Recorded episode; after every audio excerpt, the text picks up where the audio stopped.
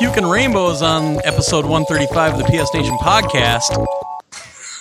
That's right, puking Taste the rainbows. rainbow. It's Glenn. It's Mark. You've heard us before. Uh, Martin was supposed to be Yeah. here, but we have no idea what happened to him. So obviously he's He may join us mid show.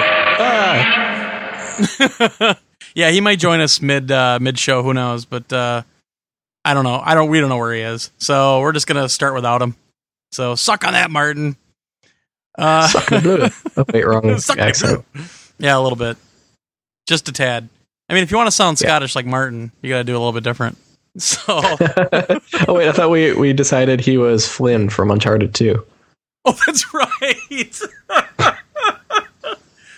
Except he doesn't have the wavy hair, the sexy wavy hair.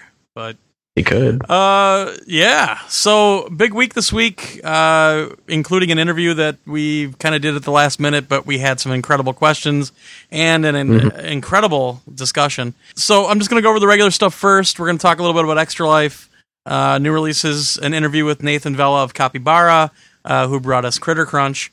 A couple of news items, what we're playing, a review of Critter Crunch. If Martin shows up, he'll be doing a review of Dirt 2, uh, Mark's review of Uncharted 2, emails and voicemail, and uh, the Trophy Watch. So, uh, right off the bat, if you want to email us, you can do that. Uh, you can send any emails to podcast at psnation.org. You can also send us a voicemail that way in like an MP3 format if you'd like. You can also leave us a voicemail. If you have Skype, you can actually just connect up to WDT-Torgo, or you can call our regular voicemail line. Standard long distance rates apply, and that number is 920-626-4464. Uh, you can find us on Facebook at PS Nation Podcast or on Twitter at twitter.com slash PS3Nation or at PS3Nation if you want.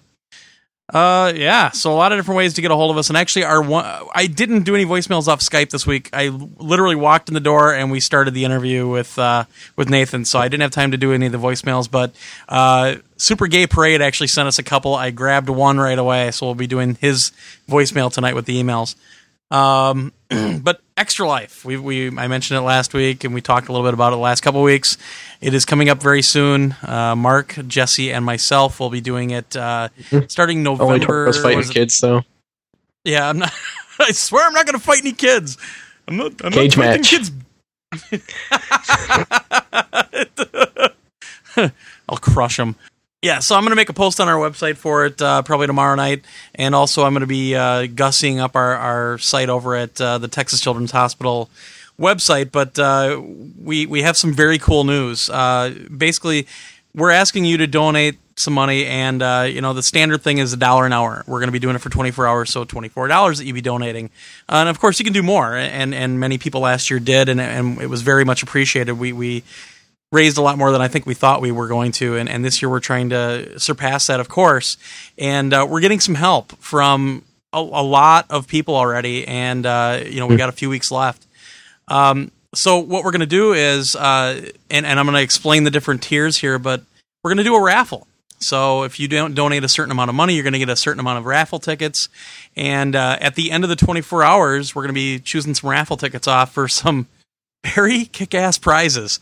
Um, so a few things. EA already donated three vouchers for the PS3 version of Madden NFL Arcade, which is coming out in December. So you're going to know already in November if you're going to have that game when it comes out. Uh, so we've got three vouchers for that.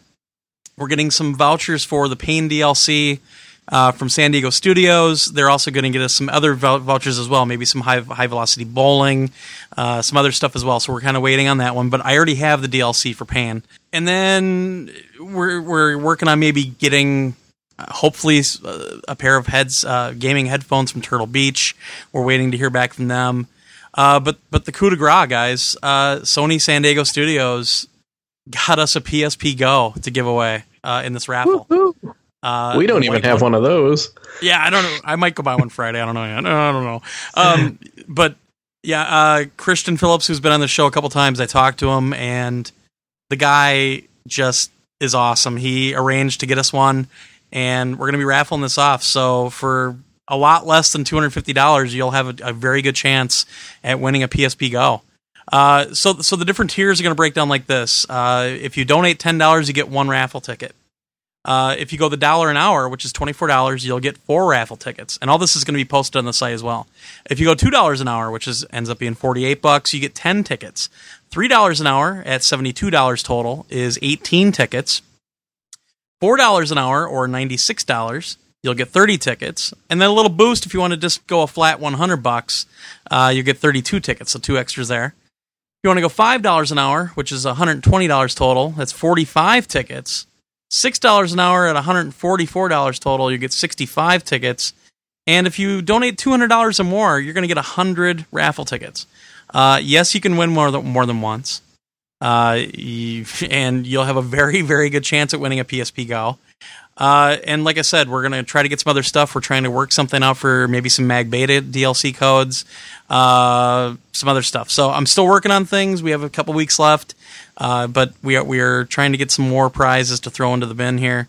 Uh, oh, oh, uh, also joystick. Uh, Andrew is arranging to get us the random box O swag. So we're gonna have a ton of swag in a box, and you can win that box. I think. I don't know if we're gonna separate it out or not. I think we're just gonna do the box O swag. Oh, really?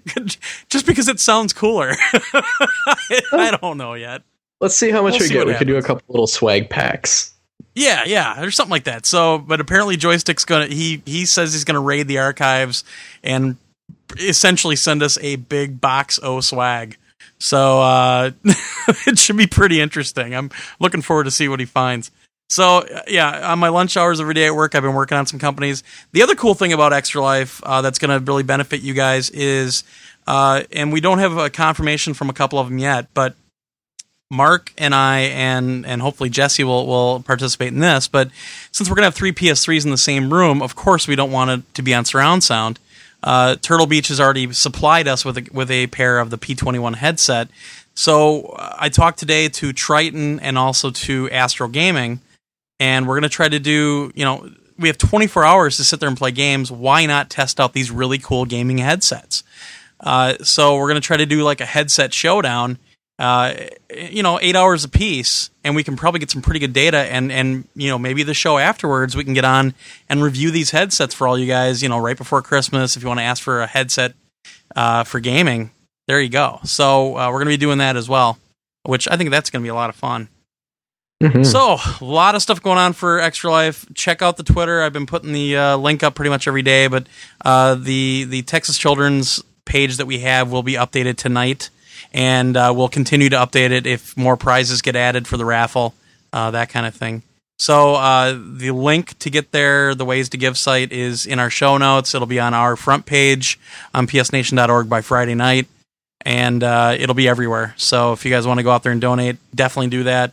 And like if we add something where what I'm hoping is we get enough mag beta codes to maybe say like the first 20 people that donate get a mag beta code uh, if you've already done that and we get the mag, mag beta codes later, it'll be grandfathered in. So you're already in that group.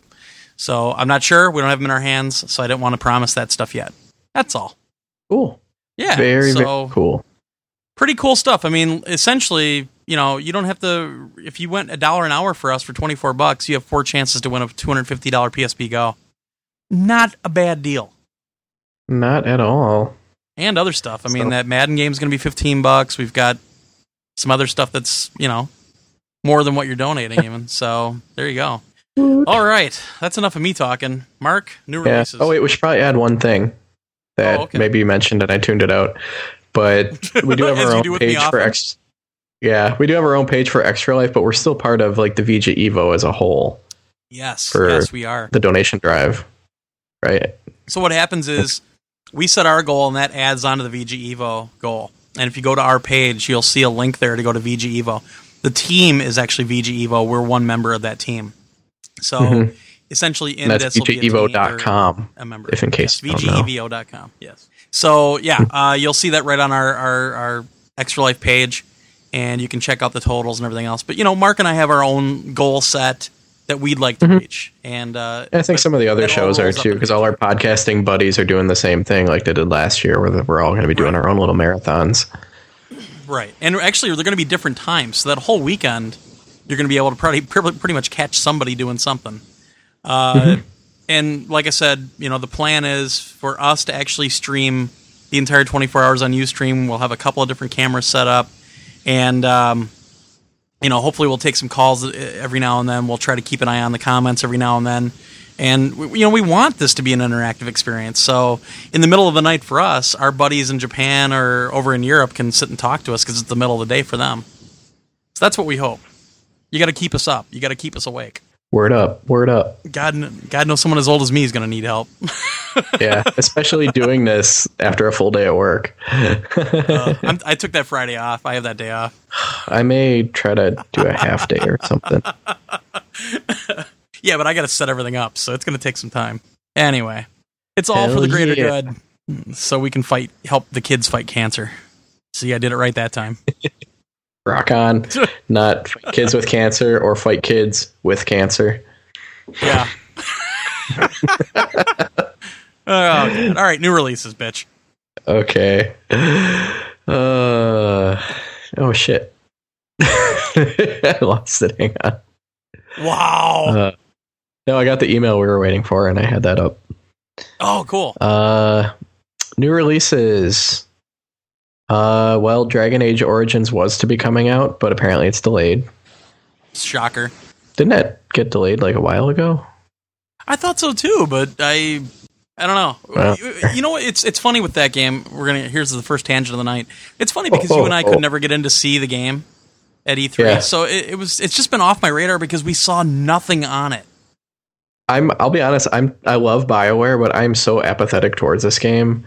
Like yeah. I I, I like I'm a D&D player or at least I was. So I really like Baldur's Gate and Neverwinter Nights and the games that are based off like the fantasy medieval world. I know I like Tolkien, you know, Lord of the Rings stuff too, but I don't know if I really care about a unique IP even if it's being developed by BioWare. Like Mass Effect, yes, I like because it's different, it's sci-fi. There aren't that many games like that.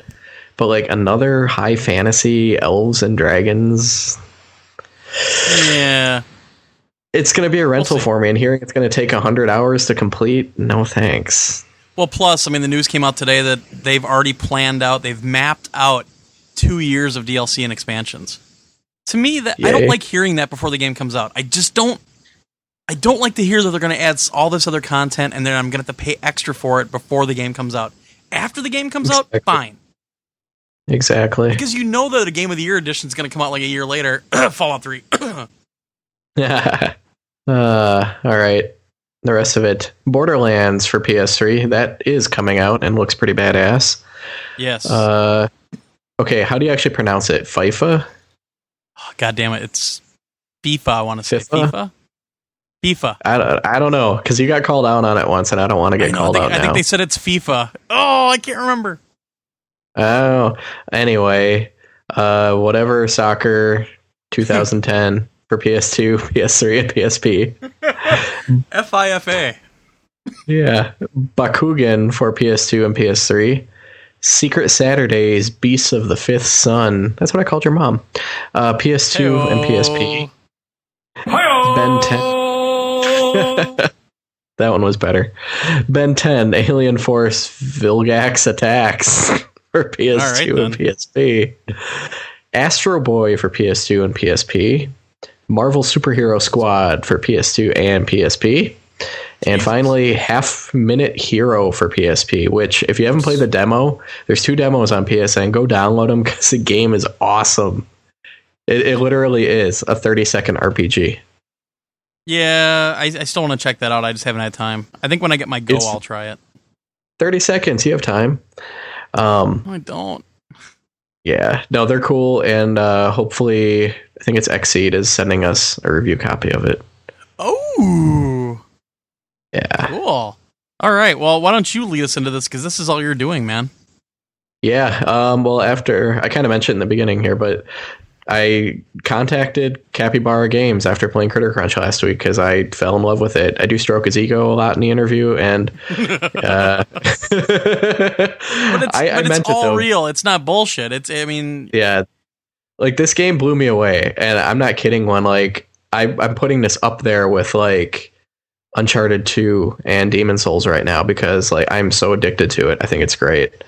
But yes, uh, here's our interview with Nathan Vella from Capybara, creators of Critter Crunch. Hey, everybody. This week we've got yet another interview, our third one in a row. We're joined Ooh. this week by Nathan Vella from Capybara Games, otherwise known as the guys behind Critter Crunch on PSN. How's it going? Going very well. Hello, Internet. So I'm, well, uh, I'm doing I'm doing real well and very happy to be here. Thanks for having me. Well, thanks for coming on. I I emailed you out of the blue after I bought the game last week because I'm like, oh my god, I love this game. I need to talk to these guys, and you responded. I, uh, Sucker. I actually I actually do that. Uh, unlike many people, I, I have a reply button on my email. It's fantastic. Wow. we should send that client to more people. Yeah, because uh, a lot of people don't seem to return ours oh, that's not true. Just Ooh. yours. Well, yeah, they're just mine. They ignore me. Uh, yeah. But thank you for being here. Like, we really do appreciate it. So you are yeah. the co-founder and president. Is that right? Yep. That's that's my official title. So yeah, I, I started the company with a bunch of other friends. Some of them from university, some of them from outside of university. Probably like six years ago now, um, and started out as the just doing art for the games and then was the art director and then eventually became the president which is basically just a glorified title for me being the guy who has to talk on the phone all the time and send a lot of emails. And the scapegoat. Yeah. Oh. Yeah. Pretend that, that that's not part of the job title. Well thankfully you don't have anything to be the scapegoat for right now because i think uh, uh, critter crunch has been pretty well reviewed so far hasn't it yeah, we've been we're we've been very very pleased that people have been enjoying our our love. Um, I mean, we we worked our butts off on the game, and we really wanted to make it something that you know not just our studio could be proud of, but that you know even you know gamers that aren't necessarily super huge puzzle fans can you know actually get into, can actually play it not just because it looks awesome, but because you know the game's actually hopefully fun as shit too. Yeah. Um, so I mean we're we're super. I mean I'm really glad that that you know people have picked it up. I'm really glad that reviewers decided to review it, and I'm even more glad that they decided to review it well because uh, it. I mean, it's it's awesome for our studio. I mean, we're really one of those studios that we really work hard to make uh, a game as good as we possibly can, and when you know people score at nines and the like, we we feel pretty darn good about ourselves. Well, yeah, well, I think I would too. I mean, it's easy to see like the love and care that went into this game just from all the little details, just, like from the the visuals. I mean, number one are outstanding, high res 2D, yeah. beautifully animated, and then you've got such a great puzzle game behind it that it. I don't see how it couldn't review well, to be honest. Well, that's what we like to hear. Yeah. Can, well, you can feel free to feel free to continue stroking my ego on, on a podcast. Oh, don't worry. I love it. I love it. No, uh, seriously though, I mean it's it's uh, one of the reasons why we worked so hard on the visual side was to hopefully draw in those people that weren't necessarily super keen on playing, you know, a PopCap style game. Um, I mean, don't get me wrong, I've sunk way too much time into the likes of Peggle and so on, but I think that there's a certain kind of something about that is a little off-putting to maybe certain hardcore gamers. Yeah. And so one of the things that we really wanted to do was give it like a visual style that could hopefully draw people in who weren't even necessarily, you know, puzzle fans. Yeah. I can see Definitely. that. Well, why don't you give us well, a little guess, overview? Oh, I'm sorry. Yeah, that's no, that's what I was going to say, Mark. Oh, so go ahead. Hey, we're on the same wavelength. For once, holy shit! Write it down. We're not arguing. Woohoo!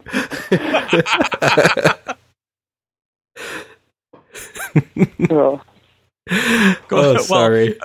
Well, what we were going to say is, why don't you tell the uninitiated a little bit about what Critter Crunch is, uh, what the gameplay is like, and, and just kind of you know let us know the whole thing, thingamabob stuff. Give you yeah. give you the rundown, the lowdown. Critter Crunch is um, essentially at its core uh, a nice and simple but uh, hopefully super addictive arcade style puzzle game and I, I think it's kind of important to mention the arcade style when we mention it as a puzzle game because it's not one of those games that's you know necessarily built entirely around you know uh, trial and error gameplay or you know smash your face against the controller because it's so frustratingly uh, difficult to figure out the answer puzzle game. Mm. It's really meant to be super fast paced, you know, really easy to pick up but kind of difficult to master.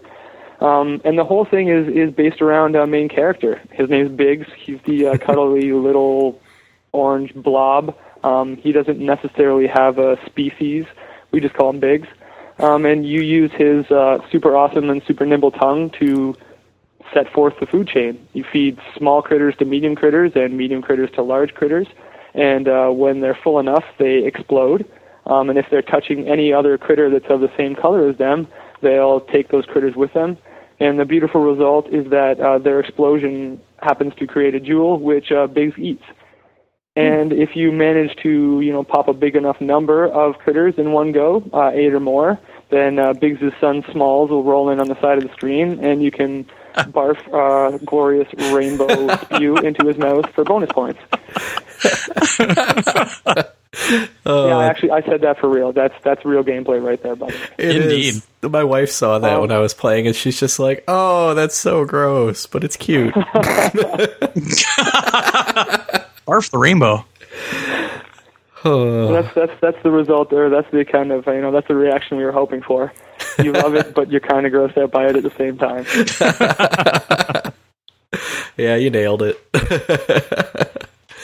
uh, yeah, I mean, we really we wanted to make sure a that it was you know one of those games that had that kind of puzzle game hook and it was kind of arcadey and quick. But we also wanted to make sure that we appeased um, you know other type of puzzle fans. So we put in the puzzle mode, which is a lot like um, Tetris DS puzzle mode, where you have a limited number of turns, and you know with those three turns or four turns, you have to figure out a way to clear the entire board. Um, and then there's challenge mode, which basically sets you know certain guidelines. Don't do any food chains. Um, pop 10 chains longer than this. Uh, save the hatchlings. That sort of stuff. There's a survival mode, which is last as long as humanly possible. And then there's a couple multiplayer modes which are both online and local, and so you can play versus and battle it out and yell over VoIP and swear when you lose. um, and then there's co-op, which is you can just you know hop in with either your buddy on the couch or your wife on the couch or someone uh, in Japan or uh, Stuttgart and uh, play some and play together and try to you know work together as a as a team of bigs and smalls and uh, last as long as humanly possible. Hmm. Yeah. It works really well too. Oh yeah, definitely. Yeah. See, I well, see, with me, I don't play puzzle games that much, but uh, I, I, was the good boy, and I, I sat through the tutorial last night, and I I kept going. I'm like, all right, now it's done. Oh my god, there's more. All right, now it must be done. Oh my god, there's more. How am I going to remember all this? And then I started playing the game. I'm like, oh, this makes a lot of sense. Yeah, it's one of those. I mean, we always talk about it internally, like at the studio. We're like, okay, so let's let's figure out how we explain this game to people because it sounds confusing and weird, and there's barfing and there's critters exploding and that kind of stuff.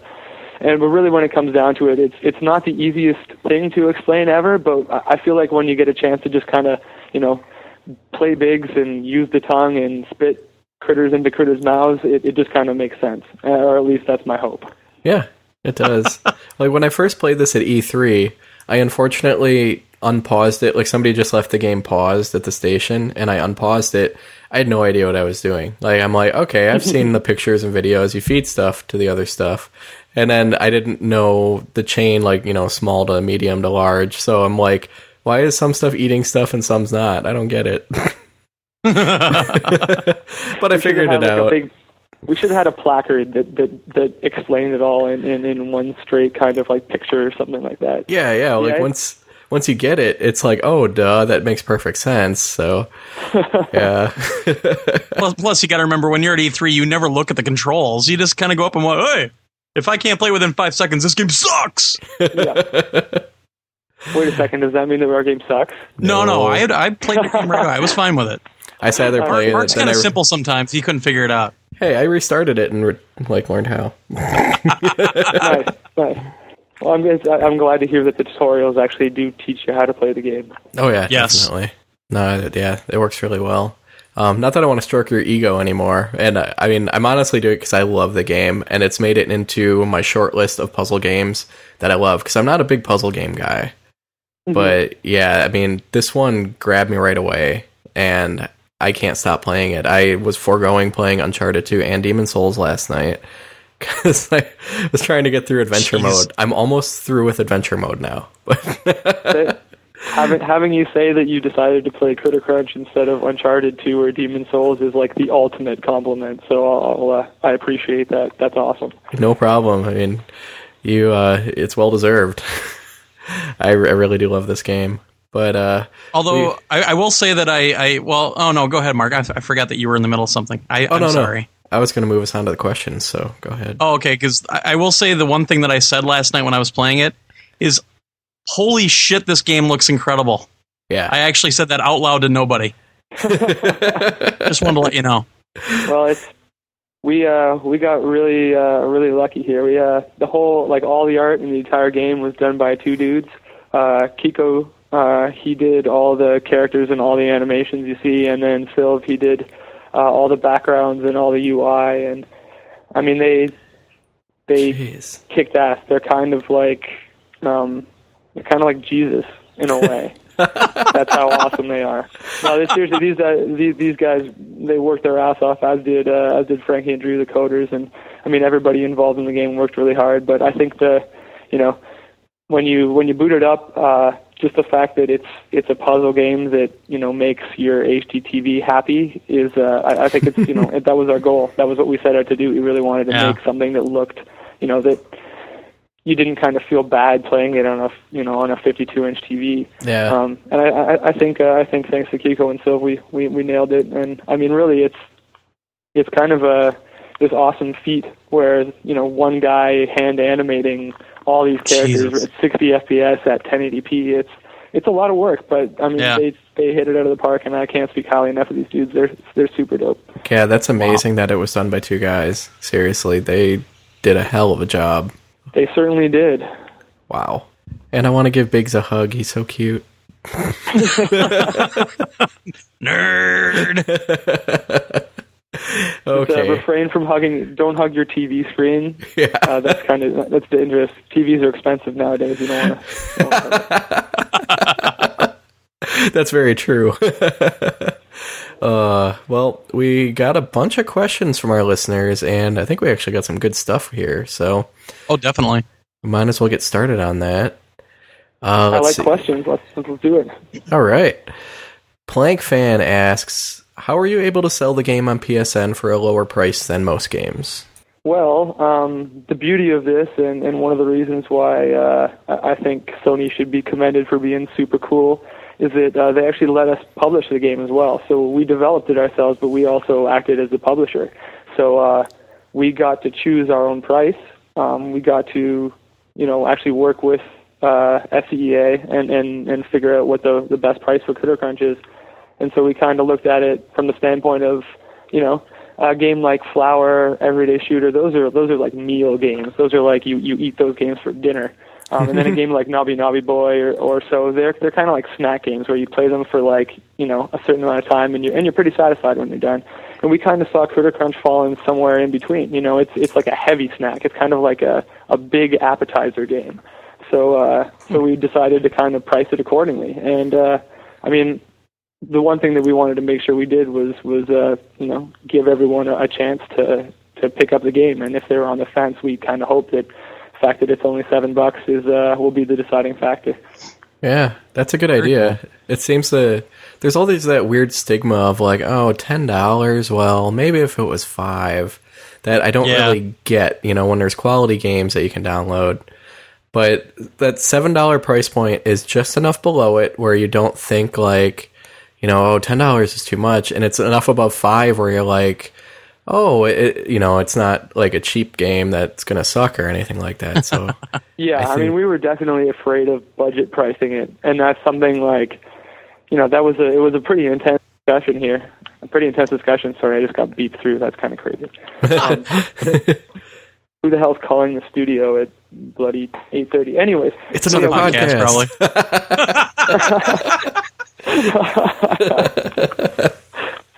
we basically just wanted to make sure that that if people wanted to, they could you know take the plunge and not feel hmm. bad about you know dropping ten, fifteen bucks. And there's a lot of don't get me wrong, man. There's a, there's a lot of games that are worth the fifteen dollar price point. Oh on, yeah, yeah, oh, yeah. on, on yeah. downloadable games. And I and I love the fact that titles like Braid and Castle Crashers and and you know those games deserve that price point. They're like I said, they're really you know those are like exquisite meal games. So yeah. yeah. Mm-hmm. But uh, hopefully, you know, hopefully people will, you know, see seven bucks and think, eh, what, might as well give it a shot. You know, yeah, we we kind of heard this the same kind of sentiment from uh, the guys that did Shatter uh, when we talked to them at E3. You know, they they talked quite a bit about self publishing and and uh, how they were really happy about the fact that they could price their game anywhere they wanted it, basically. So it's kind of nice to hear. It, it's kind of nice to kind of hear that from somebody else to kind of validate what they said and what you said is pretty much almost verbatim as to what they were mm-hmm. kind of getting across.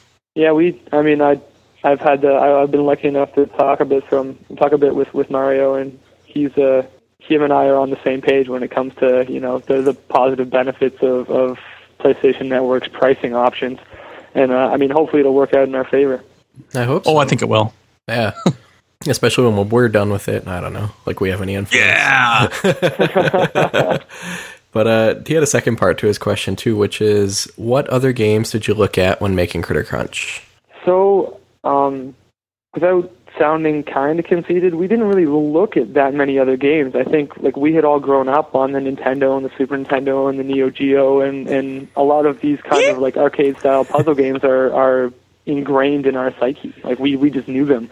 Yeah. So like obviously Magical Drop is something that that, that definitely influenced it. Um, Magical Drop is a fantastic game, and and some of the you know mechanics are are kind of similar, and some are totally different. But and people keep referring to uh, another Neo Geo game, uh, Money Idol Exchanger, that I've actually oh my never God. played, and I don't think that our creative director Chris had actually played it before we we did, or before someone mentioned it to him, said, "Hey, this game kind of reminds me a bit of Money Idol Exchanger," and we were like, "Okay, we should probably play that." uh, that's yeah, I mean, an only game. That's why.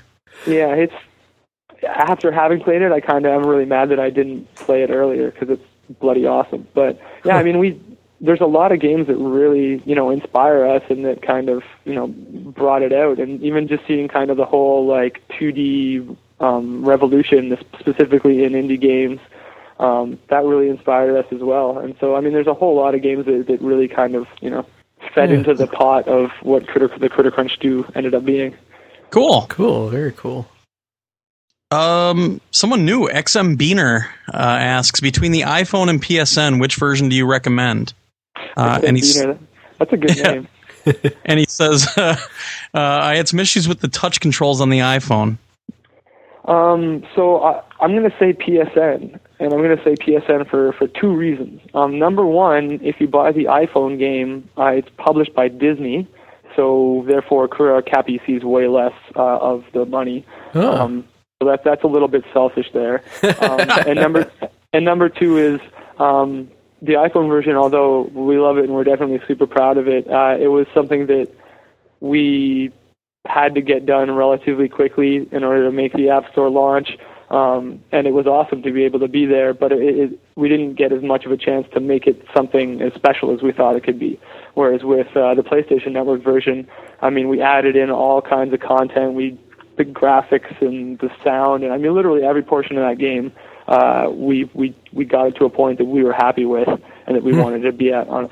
So I mean, I, if you if you got seven bucks, uh, I would definitely say drop it on the PSN version. But if you if you've only got like two, picking up the iPhone version is a pretty good idea. Yeah, I looked at a video right. of the iPhone version, and the art is like way different. Uh, the only thing yeah. that seemed similar was the music and sound effects. Yeah, the arts. I mean, the characters in uh, the PSN version are all like very much inspired and taken from the iPhone version.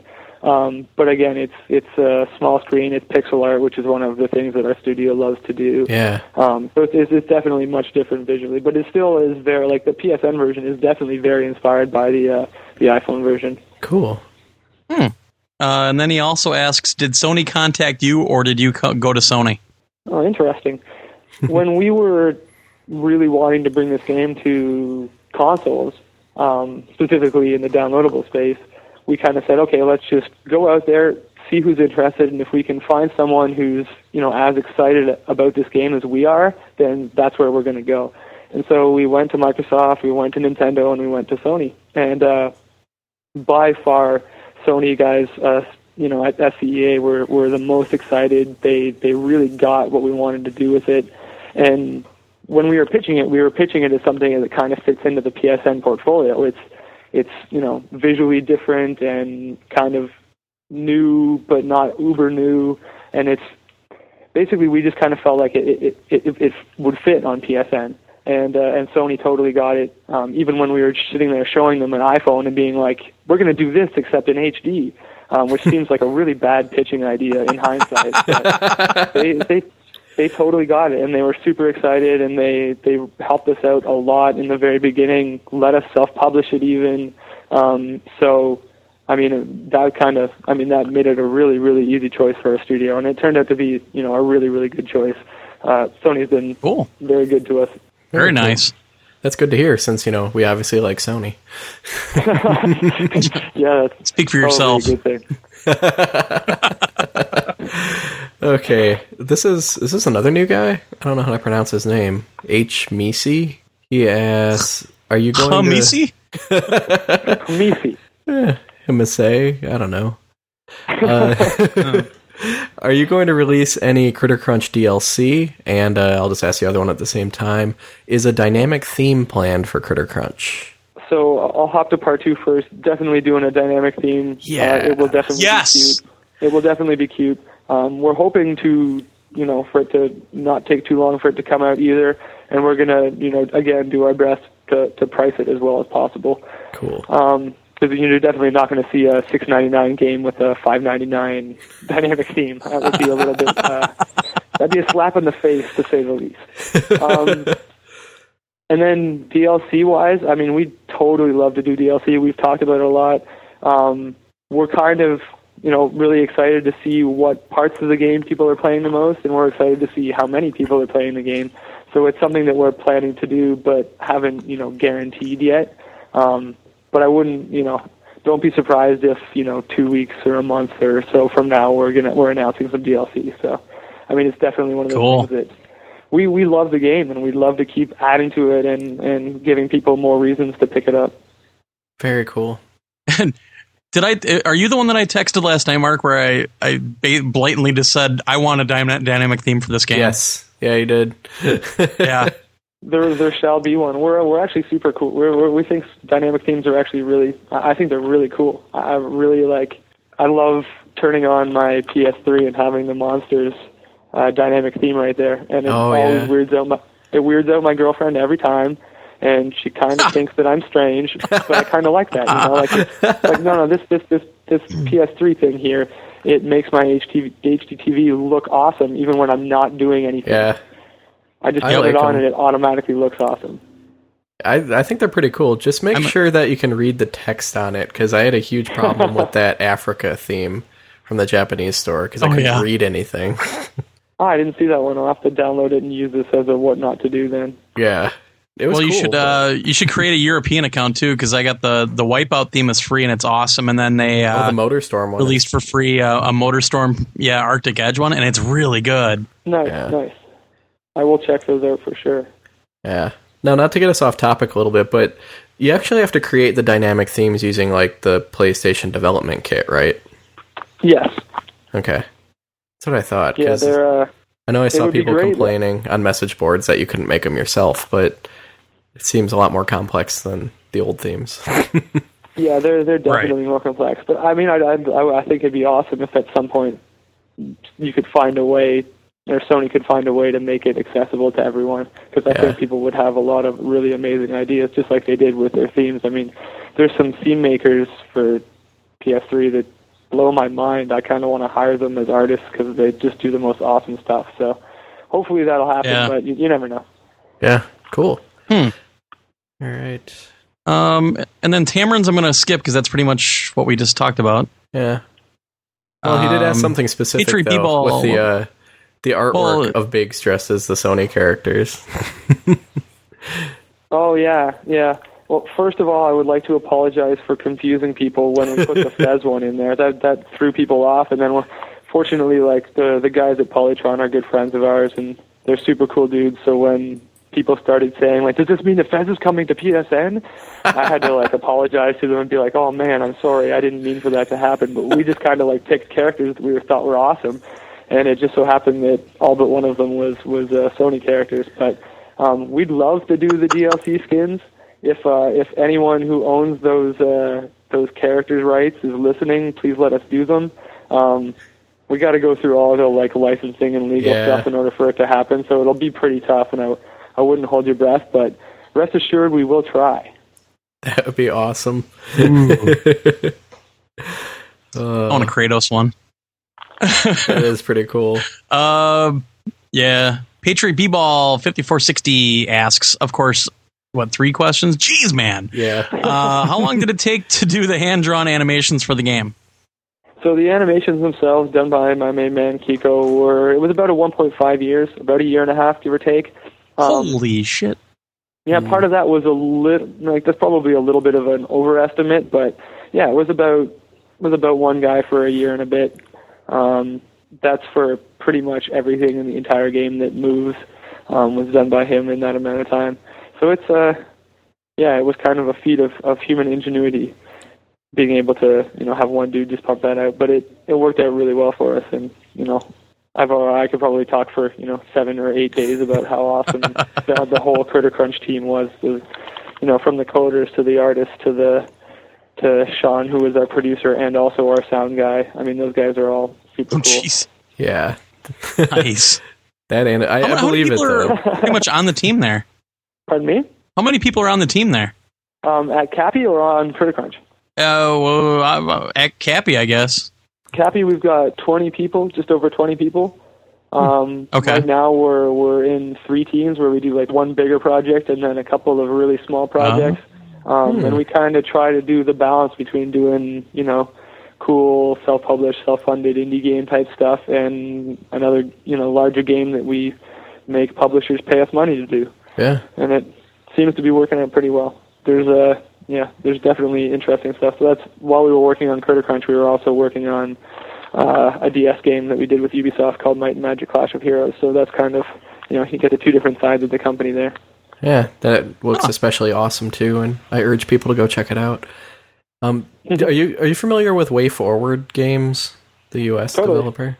You got yeah, you guys actually remind me a lot of them, where they're doing their kind of like self-funded indie stuff, and then they do like the license stuff to pay the bills. Yep, it's uh, I mean we, we've we've figured out a way to kind of make that balance work, and it's uh, I mean comparing us to WayForward is a pretty big compliment because I think those guys have done a lot of fantastic stuff, and I can't wait for Shantae. I know oh, yeah. a PS3 PS3 podcast, but uh, I can't wait for Shantae. That's okay. And, I'll be uh, I'll be plugging that when it comes out. Don't worry. Hell yeah. Oh yeah, I, I, would. I would love to see those dudes do a PSN game. I think they could kick some ass on this platform. I would too. I just picked up a boy and his blob for Wii last night. I haven't gotten to play it yet, but the animation in that looks pretty damn cool.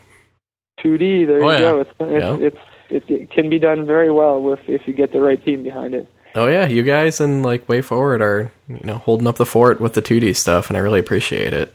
Well, we're doing our best. We we love it too. It's it's you know that's that's where we see our studio. I mean, we're really trying to we're trying to make sure that everything we do has that kind of cappy, lush, super animated, crazy 2D action in it. So well, that's good. When we announce our when we announce our new stuff, uh, don't be surprised if that's what it is. That makes me extremely happy.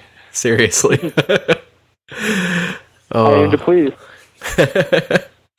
I'm um, old, so I like the 2D stuff. Yeah, we're we're old school gamers. Um, we appreciate the pixel art and the 2D. Yeah, big time. All right. Oh, did you? Uh, and then he also asks, uh, "Got got any tips for the puzzle mode level? They get pretty hard towards the end of the adventure mode." They get crazy hard, and they and they get that way on purpose. Uh, you need to you need to have the ah. skills.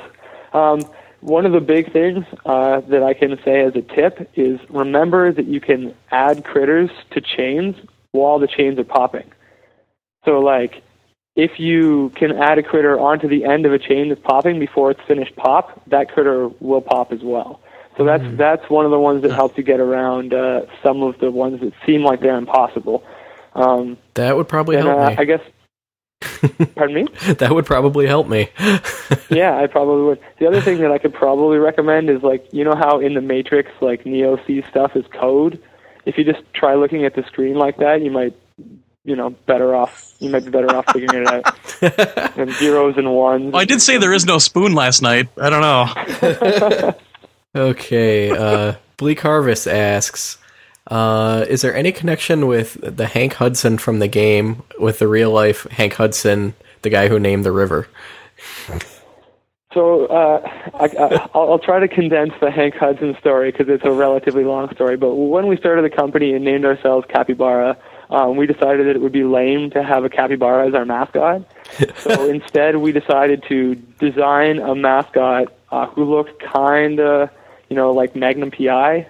Um, since Magnum PI had, pretty much had like the best mustache ever. Like, tell me, tell me, Tom yeah. does not have the best mustache. He does. Um, Hell so yeah. we decided that that Hank, this this person, uh, this this this character who ended up being Hank Hudson, became our mascot. And every original Cappy game that's ever been done, um, it, um, and even some of our license work, uh, you can find Hank Hudson in them.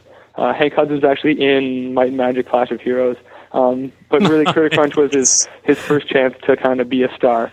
But he will be there in, in, in every game that we ever do. And um, if you ever get a chance to check out the uh, the PlayStation blog, we did a PlayStation Eye interview. Um, and in the background, there's what looks like a, a sex doll, but it's actually not a sex doll. It's actually an inflatable Hank Hudson. So Hank Hudson kind of he just so happens to look a bit like a sex doll. But you know, that's awesome. That was that was that was pure happenstance. Oh man. So is there I a reason that, that, excuse sometimes? Yeah, it it just happens to look like a sex doll, mom. Yeah, no, it was it was the, we designed him and then we found out that there was a sex doll like him. We did not. uh, I, I want everybody listening to understand that we did not design a mascot based on a sex doll because that's oh. just creepy as shit. oh was there any reason you guys didn't actually voice him in the game? Um, budget. Oh yeah, that makes Pretty sense. much. I mean, it's it's. oh, I'd have um, done it for free. Yeah. well, now you tell me. Yeah, way to go, Glenn. No, it's. uh Well, just remember that for future titles. I will. I'm actually making making a mental note right now. No, we uh, we we talked about it a lot, and actually went so far as to try to figure out how we could do it. But the the cost, and then the whole like, we don't want to screw our European friends over and not have them not get voiceover. And then if we had to translate the voiceover, then the cost just goes crazy. Yeah. So, yeah, we would have loved to have voiced them, but uh, you know, maybe if enough people buy Critter Crunch, we'll have enough money to voice our next game. Mm, there you go. uh, all right. Oh, let's see. Sigma Omega asks three questions. What the hell? What's everybody with all these multiple questions, jerks? Uh, anyway, uh, was it was it easy or hard to transfer from the iPhone slash iTouched game to the uh, PSN title?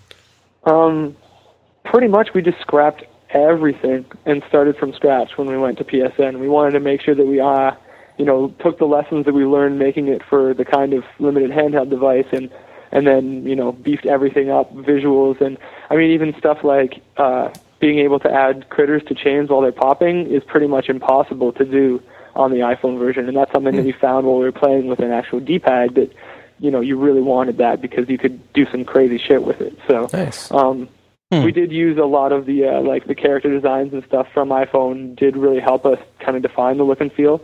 And we wanted to make sure that we kept some of the similar sound effects with the creature screeching and stuff. But I mean, in general, it was it was um, the having the iPhone version meant that we had proven uh, like a gameplay that actually worked, and we knew it worked. So it saved us that whole time of trying to figure shit out. But beyond that, we just literally started from scratch because I mean it's it's a it's a PlayStation Network game and it needs to be made specifically for PlayStation Network. So cool, right? That's the way we look at it. And then Sigma doing our job for us. Uh, will you be making any more games in the future for PSN? If so, what other games are you thinking about making? So um, we most definitely will be doing more PSN stuff. I mean, Yay! The, the uh, the combination of how cool Sony's been to us and and the the you know how awesome the fans have been to us. I mean, it's we have to do it. Um, so we've got um, one, maybe two games in the works if if all goes well. Um, one of them should be announced. I mean, not that soon, considering we just finished our last one, but you know, in the near future. And the other one, which we're just kind of dreaming up and, and pre-producing right now, it'll take a little bit longer before we're ready to talk about that. But so there's there's there's one or two games kind of in, in the in the pipes here at Cappy, and um, can't really talk about either of them, unfortunately. Needless to say, neither of them, um, both of them will be uh, 2D HD. Um, that that's pretty much a guarantee.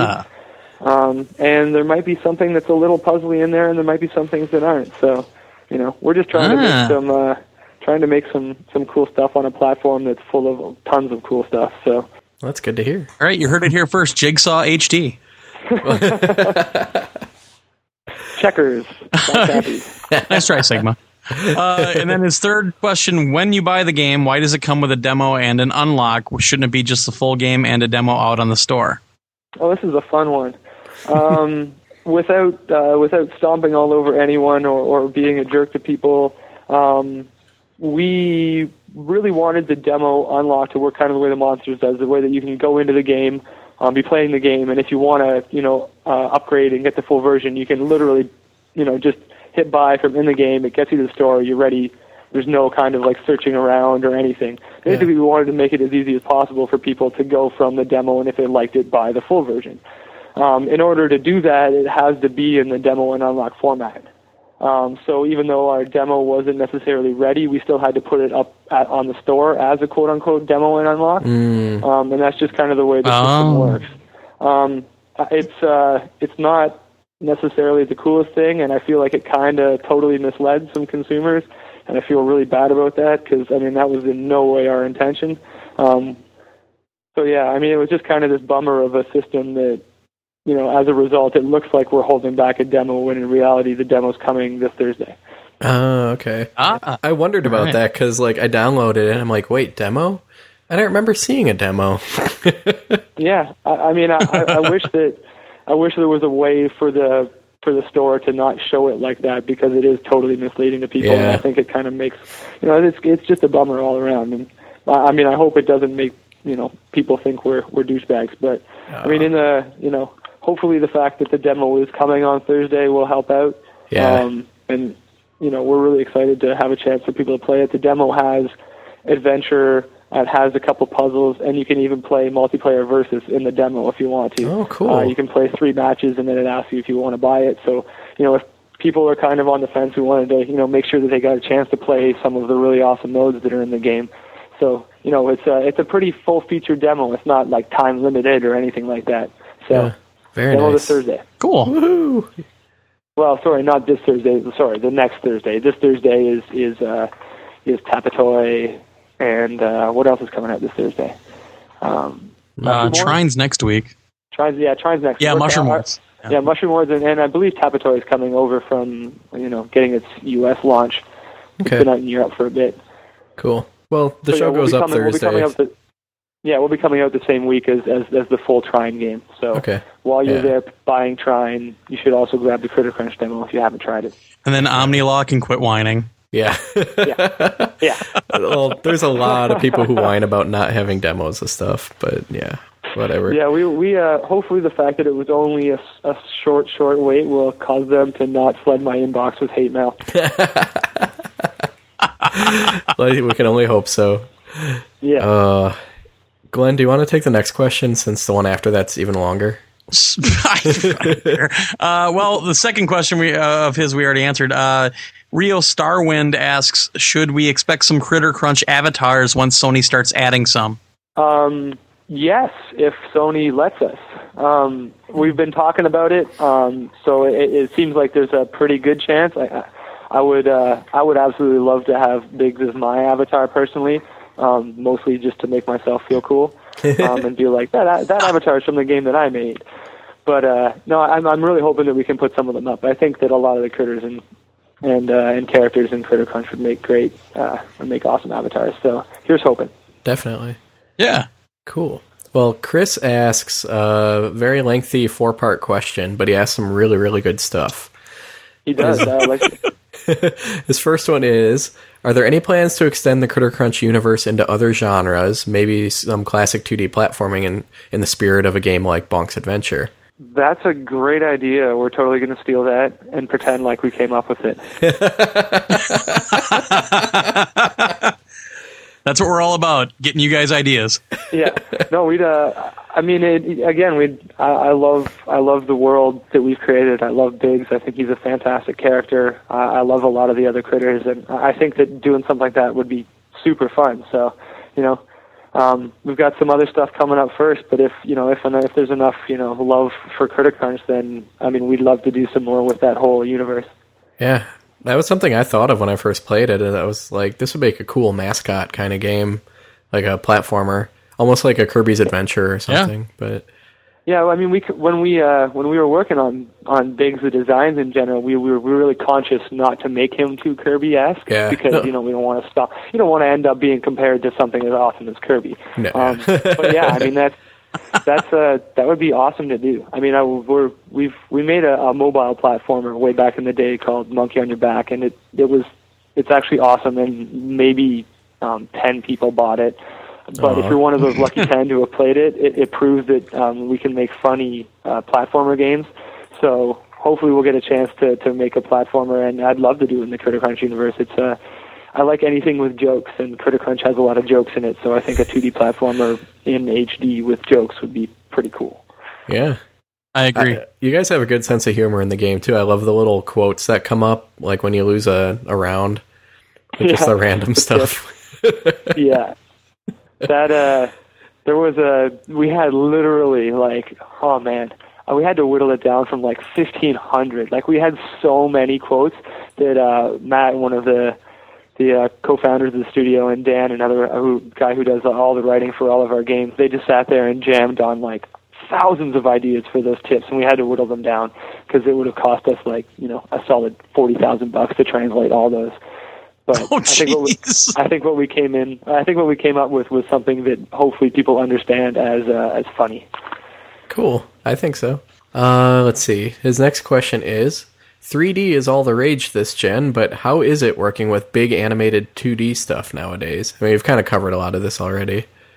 Yeah, I mean, yeah, I, I won't go too deep into it, but I mean, there's studios that do 3D awesome, and there's studios that make 3D look just so fantastic. And I think um, now we're starting to see a lot of studios prove that you can um, have amazing, stylish, like quote unquote next gen games done in 2D. Um, I think that um, a lot of that stuff is coming from the more indie studios. Um, I think there's a lot of really you know high quality, amazing 2D stuff all the way from iPhone all the way up to to PSN and, and XBLA and WiiWare and Full Wii and I mean I think you're going to see a lot more you know 2D stuff in the future, not just from Cappy, but from a whole bunch of other companies that you know whether they're indie or not that can just make really awesome stylish stuff. It's a you know 2D mm-hmm. was was where games were for a really long time, and, and I don't see it ever leaving. You can kind of just like it's what it's a big portion of what games are to me at least, and I think to a lot of other people. So yeah, it's uh it's really awesome to be part of that kind of like quote unquote 2D renaissance um, even though I feel like a huge loser saying that. no, I think it's pretty accurate because everybody for a long time was thinking, you know, 2D was just going to get shoved off onto like cell phone games and GBA and DS. But now you're suddenly seeing like high profile 2D games on like PSP and PSN, Xbox Live Arcade, and then even like full fledged retail releases now too. So it, it's really yep. nice. And, you know, like I said, we're old school gamers and really appreciate that kind of stuff. Yeah, and I think I Definitely. mean I think in general people appreciate good art. 2D, mm-hmm. 3D doesn't matter. People just love stuff that looks good on their HDTV and or even on their iPhone or even on any other platform. People like stuff that has style and that has character and that has personality and if you if you can do that in 3D, all for it. I mean, we're we're we just think we're we're good at doing it in 2D and that's you know, we have a lot of fun doing it and that's, you know, that's kind of where Cappy is right now. Cappy is very happy to be a 2D focused studio, and we're very happy that people seem to like the stuff we put out. Cool, cool. Mm-hmm. All right, part three of his question: There are so many gameplay elements, the game feels oversaturated at times, especially in the later adventure stages in the survival mode. I'd love to see a pure mode, something like survival but with just chains and combos. Any chance for new modes via title update or DLC? That's a that's a really interesting idea and something that, you know, we haven't talked about much, but at the same time it's something that you know, seems like it'd be a really cool addition. You know, a mode that you just go into and jam on giant combos and huge chains and so yeah, I mean, uh, we're we'll do our best to support this game as much as we humanly can. And if there's you know if, if people think that doing something like a pure mode would be awesome, then we're definitely going to talk about it and see if we can get it in. I mean, this kind of you know kudos to Chris because this kind of fan feedback and, and, and you know just ideas from fans is, is always really really cool for us to hear that people are thinking about the game outside of just like oh this is fun. They're also like hey what else could, you know what could make you know what would I like to see in this game. So yeah, yeah I mean it's definitely uh, uh, we haven't necessarily talked about it much, but I'm going to take the question and chat with the other dudes and, and see if it's something we can't shove in at some point. Awesome, I'd love to see something like that in there because like survival's great and the co-op's great, but yeah, something with just like a basic set of rules or being able to like choose what critters and power ups and stuff you want and like see how far you can get or something. Yeah, for neat. sure. That's that's uh, like just kind of use the the tools that you have and pick which ones you get to play with and see what you can do with it. Yeah, cool. Okay, the last part of his question. The art direction and character designs made me expect a Japanese art lead, but I was surprised when I saw the ending credits. Most Western developed games fail to nail anime like stuff, yet Critter Crunch managed to ring true. How were you guys able to achieve such a coherent style? Oh, um, uh, refer like saying it looked Japanese is, is a pretty big compliment to us because a lot of our inspiration for the game was was Japanese stuff, everything from Miyazaki through to like the you know the little uh, Japanese prefecture mascots and a lot of the character designs and that kind of stuff from yeah. from a lot of like iconic Japanese stuff. So I mean that's kind of cool that that people think that you know we kind of hit that.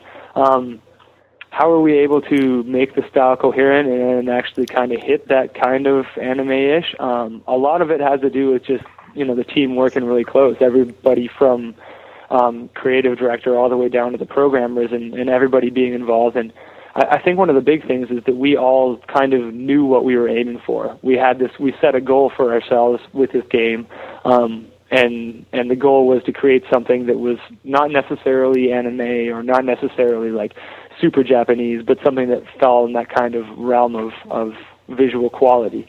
Um, and so when Kiko and Sylv went back to start making characters and backgrounds, I think they kind of knew what we were aiming for even before they even started, you know, making art for the game. Um, and then I think a lot of it just has to do with the fact that you know we constantly jammed on the art as a studio. I mean, we were always talking about it, always looking for ways to make it better, always looking for ways to make sure that every character in the game um, fit a coherent style and fit in with the like you know the atmosphere. The fact that it's lighthearted and jokes even needed to come through in in in every element of the game. So, I mean, I'm glad to hear that that, that people think it worked out. I, I think we kind of I think we managed to pull it off, and I think one of the biggest kind of things that I'm proud of with this game is that um, from kind of the first second you turn on the game, um, whether you go into leaderboards or you go into and play the game or you're on the adventure map, I feel like it all feels like it's part of the same world, and that kind of like you know making every element of the game feel like it's part of one game is was really important to us, and and I'm really proud that we managed to I think pull that off. Yeah, definitely. Oh yeah, I'd say you pulled it off. Mm-hmm. Uh, PSN Store. PSN Store asks, were there any power ups cut from the game? PSN Store is that Kasatsu? I think it is. It is. I think I think I think he's I think he's one of my GAF buddies. If it is, uh, what's up, dude? Uh, awesome. I'm pretty sure it is. Um, it is. He uh, uh, big ups to Kasatsu. He uh, he he helped us out a lot with uh, managing threads on GAF and stuff, and and it was uh, it's much appreciated. He's a super rad dude, um, and his girlfriend likes the game as well, which is another big win for me. Um, so power ups, we actually didn't cut a single power up. Um, that that's that seems like the short answer, and it seems like it's kind of a cop out. So I will tell you, we did cut critters. Um, we had a zombie critter that was actually kind of like we thought would be super awesome. Um, and the zombie critter basically you could only pop him by feeding him poison critters. Oh. Um, ah, so yeah. he wouldn't eat regular critters, but he'd eat the poison critters. But um, when we put it in game, uh, it sucked balls really bad. it was total. It was it was totally not fun, and it felt kind of broken. And uh, Chris, the creative director, played it and was just like, "Let's not even let's not even try to to finish this off because it's it's just it's something that so goes against what you know what the game was about. Yeah. It was such a you could all you know such a specific thing like you could only do this under this one weird scenario, and you always had to dig out the poison guys. And anyways, long story short, we we we nixed the zombie critter, but maybe we'll we'll toss the the the art and the animations that were done up on our up on the crittercrunch.com site. So oh, that's a good idea. You can take a look at. Oh, that'd point. be cool. Um, and unfortunately, I think it's broken enough that we never really want to use it in game um, yeah. unless we can figure out a better way. So it's not like we're giving away uh, DLC or anything there either. uh, okay, Asian Potion asks, "Is there going to be any chance of a PSP version? Seems like a great grab and go game, and having a blast with it so far." Glad you're having a blast with it. Um, PSP version, we would, yeah, we'd totally love to do. I mean, it'd be again, we're we're not a very big studio, so we really have to, you know, pick and choose what we're working on. And right now, we're really focused on Critter Crunch and post launch on PSN. But you know, moving you know kind of into the near future, it's something that we're definitely going to consider. It's the same thing with like you might see Critter Crunch on PC if we can do it. I mean, we love the game. Uh-huh. I mean, in in an ideal world, you'd be able to play Critter Crunch on uh, tons of platforms. But I mean, right now we're really happy to be a, a PSN exclusive game, and I mean Sony again. I'm going to keep brown nosing Sony, but they they've been they've been so awesome to us that like this this game is definitely you know right now Critter Crunch's home is is on PlayStation Network. So um, awesome. Cool. Who knows? I, we're we're uh, we definitely think uh, PSP and the minis and and that kind of area is really really interesting, especially for an indie studio. Um, so you know, hopefully you'll see something. Uh, hopefully maybe it'll be Critter Crunch. Very nice. Nice. And then uh, our last question from Luan. Uh, he says, "Why the name Capybara Games? Is It's a great name for a company." Well, it's, it's like the first person that ever said that it was a great name for a company. I feel like most, most people can't even. A giant rodent. Uh, yeah. Um, well, I, I did a really, uh, I had a really cool kind of back and forth chat that turned out into an article on Kotaku about um, the whole kind of like, you know, why we got named. Uh, got to hang out with Mike McWhertor, who is who's been super cool to Cappy so far. Um, and we, he basically was like, "How the hell did you come up with this name?" And like, I didn't even know it was a real animal. Um, and so, I mean, most people probably don't know that our studio was started by a bunch of random people out of uh, Toronto, IGDA. Um, there was like no game studios in Toronto, um, and none of us could get jobs in games. So we just said, "F it, let's start our own studio and see what the hell happens." Um, and there was 12 people, um, and we just so happened to have like artists and programmers and sound guys and designers and producers. And it was this weird kind of you know strange occurrence that stars align, blah blah blah. Um, and then, of course, like right once we decided that we were going to make some games, the first thing that you do is like, dude, we need a cool company name. Uh, so we sat down and tried to figure out how to make 12 people agree on a name for a studio. Um, it was bloody impossible. Um, so we decided to like go kind of democratic style, like vote for your number one name, your number two name, and your number three name. Um, and there was like these all these awesome, super cool names, and some of the programmers had some terrible names because that's what programmers do. They come up with terrible names. um, and uh, I'm just kidding. I, I, I shouldn't be knocking programmers. Um, but yeah, anyways, we, we we had like this whole pool of names, and then we just had ever, all of the 12 dudes pick from it. And no word of a lie, Capybara was everybody's second choice. So wow. we, we named our we named our studio after uh, the second best option uh, choice of 12 people, um, largely because uh, a lot of people who thought they had awesome names, other people hated them, and this was the only name that everybody thought was kind of cool. So that's how we got a, a kind of cool name that apparently Luan thinks is great.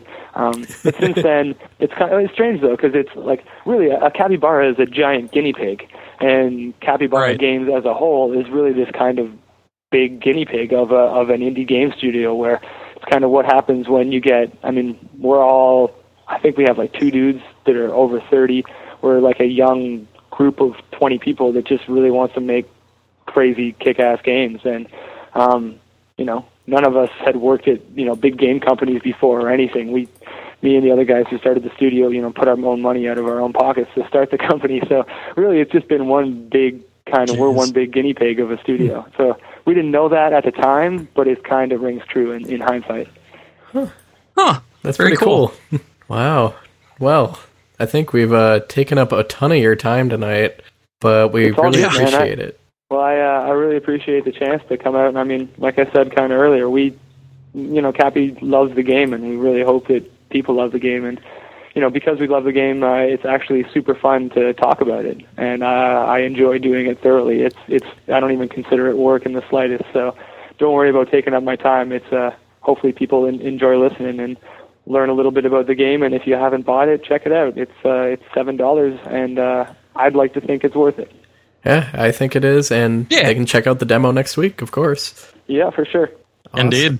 All right, Nathan. Well, thanks very much for joining us, and uh, hopefully, maybe we can get you back on when you have any announcements to make. Consider it done. I'm I'm uh, I'm all over this. Sweet. All right, that'd be awesome. all right, kids, we'll get out there and, and pick up Critter. Uh, yeah, get out there and pick up Critter Crunch. I can't even talk anymore. I'm so out of it. Uh, what is it? Six ninety nine, seven bucks. Six ninety nine. Giddy totally up! Get out there and buy it. Great puzzle and, game. Uh, if you if you see uh, if you happen to see uh, PSN ID Capitronics, uh, that's the Studio PS3. So you're playing against someone who probably made the game. Well, that was quite a wordy interview. but you know, it, it, it, happens because one thing yeah. that you and I don't do. I mean, we, we we do prepare, but we don't sit and say, "All right, we're going to talk about this question for this long, and we're going to cut this down to here, and we're going to blah blah blah." the reason that you and I, at least in my mind, I think the reason that you and I do this is so we can sit and talk about games like we're sitting on the couch. And that's what was so awesome about talking to Nathan because we even talked for God at least a half an hour before we recorded. Yeah. He's a really cool guy and I love what they're doing. And I really mean it. I love 2D art in games and like I fully support them and what they're doing. Actually, if he hadn't told me Disney was the one that published Critter Crunch for iPhone and they wouldn't see as many royalties, I probably would have bought it. I might still actually because it's only two bucks. But it's so cool. But uh, yeah, do we want to give or not give away, but do the contest for it now? Yeah, yeah, definitely. Okay. Uh, Nathan was kind enough to give us a trivia question that we want you to answer, and if you answer it correctly, we'll put all your names in a hat, pull one out next week, and you'll get a code for Critter Crunch. Yay! Thanks, Capybara. Yay! Uh, this uh, trivia question, the answer can actually be found at crittercrunch.com. So you're going to have to do a little bit of searching. It's actually not as hard to find as I thought it would be. But the question is who designed the original Biggs? And Biggs is the little orange uh, critter from Critter Crunch. So that's it. Who designed the original Biggs? Send us an email. The subject has to say Critter Crunch contest, and then put your answer in there. Yeah. So get those in by we'll, next uh, week. Actually, let's set. Well, let's set it because then we have people lagging behind, and oh, is it? Oh, that's true. Late to do it, or yeah. So we're gonna say have your answers in by next Wednesday, the twenty first by 12 noon Central Standard Time. And if you mm-hmm. want to know what that is in your time zone, Google it, dude. yeah, so or just get it in 21st. day to be sure. Yeah, yeah, exactly. And once again, the question is who designed the original Biggs? Yep. And send that to p- podcast at psnation.org with the subject Critter Crunch Contest. There you go. And thanks to Cappy for send, giving us that code to give away and for doing the interview. Definitely. Yeah. And for making Critter Crunch. so cool. Yeah. All right. Uh, well, on to the news. We're just going to do a couple of news items this week just for uh, time's sake. Uh, but we got a couple of doozies, I think. Uh, you want to do the first one? you want me to do it? I'll do the first one since you're all hot and bothered about the other one. Uh, the actor who played Cole in the first Infamous may be getting recast for the sequel. The uh, actor David Sullivan tweeted, as spotted by G4, that he's being considered for the role of Cole, and he says is being recast for the sequel. So there you go. Uh, no real confirmation that the game sequel exists, but I think it's pretty clear that there's gonna be one. How could there not yeah, be? Also, I just read the news that water is wet, the sky is blue, and Lindsay Lohan is a coked up whore. So. Oh, really? Yeah. just, just thought I'd let you know. no, I mean we, we all knew that there was going to be a sequel. I mean it, it's obvious this game did incredibly well. It's a great game. I still love the game. Uh, and actually, once there's a lull after Christmas, I am still planning on getting back in and playing on the evil side. Um, yeah. You know, so yeah, it's it was obvious, but this is just one of those little things like, oh, it is actually going to happen. Ooh. So luckily, we I met what's his name, Nate Fox, I think it is. He was the lead designer. Met him at E3 and talked to him quite a bit. So hopefully we can get him on the show. He was kind of asking about our show and podcasting in general. So hopefully maybe he'll yeah. remember that a year later. oh yeah, you're the fat guy. Anyway, uh, so yeah, and then uh, today, uh, big news. I was flipping out when I saw this. Uh, coming exclu- exclusively to the PSN, Planet Mini Golf from uh, the makers of Zen Pinball, Zen Studios. They're bringing a mini golf game to the frickin' PS3. Oh hell yeah! Uh, they're using the same physics engine that they use in Zen Pinball. Uh, single player campaign, full suite of multiplayer options, local hot seat mode, blah blah blah. In other words, this game's gonna kick effing ass. So I hope they show us some screenshots. Zen Studios is horrible at giving us screenshots of stuff. They they still haven't shown anything yeah. from the from the Ninja Gaiden table, you know, and ah, oh, just dudes, give us some freaking media. so yeah, mini golf, man, that's that's awesome. I hope they do it right. I think that'd be pretty cool. I would play the shit out of it. I guarantee it. Hell yeah. So, I would uh, play uh, it. I don't know if I'd play the shit out of it. I I could eat. Well, I mean, there's a mini golf in uh, a couple of the Hot Shots games, and we used to play those all the time. And I'm sure this is probably going to be a lot more featured than that. So, oh yeah, yeah. I'm, oh man. All right, on to what we've been playing. I have a very short list. If you want me to go, sure. All right. Uh, Mag Beta. They updated it last weekend, and wow, did they change a lot of stuff. Uh, it runs a lot smoother now. It's it's a lot less pop in things like that. Again, it's beta, so you expect glitches and everything. But man, it is just we have had some incredibly epic battles. Uh, Two Hands Revy and I have gotten in a couple times. I, and he was screwing with my head last night, and I don't remember what I said about what team or what faction we're in, but we're in Valor. He said I, he thought that I said Raven, and I don't remember, and I'm sorry if I did.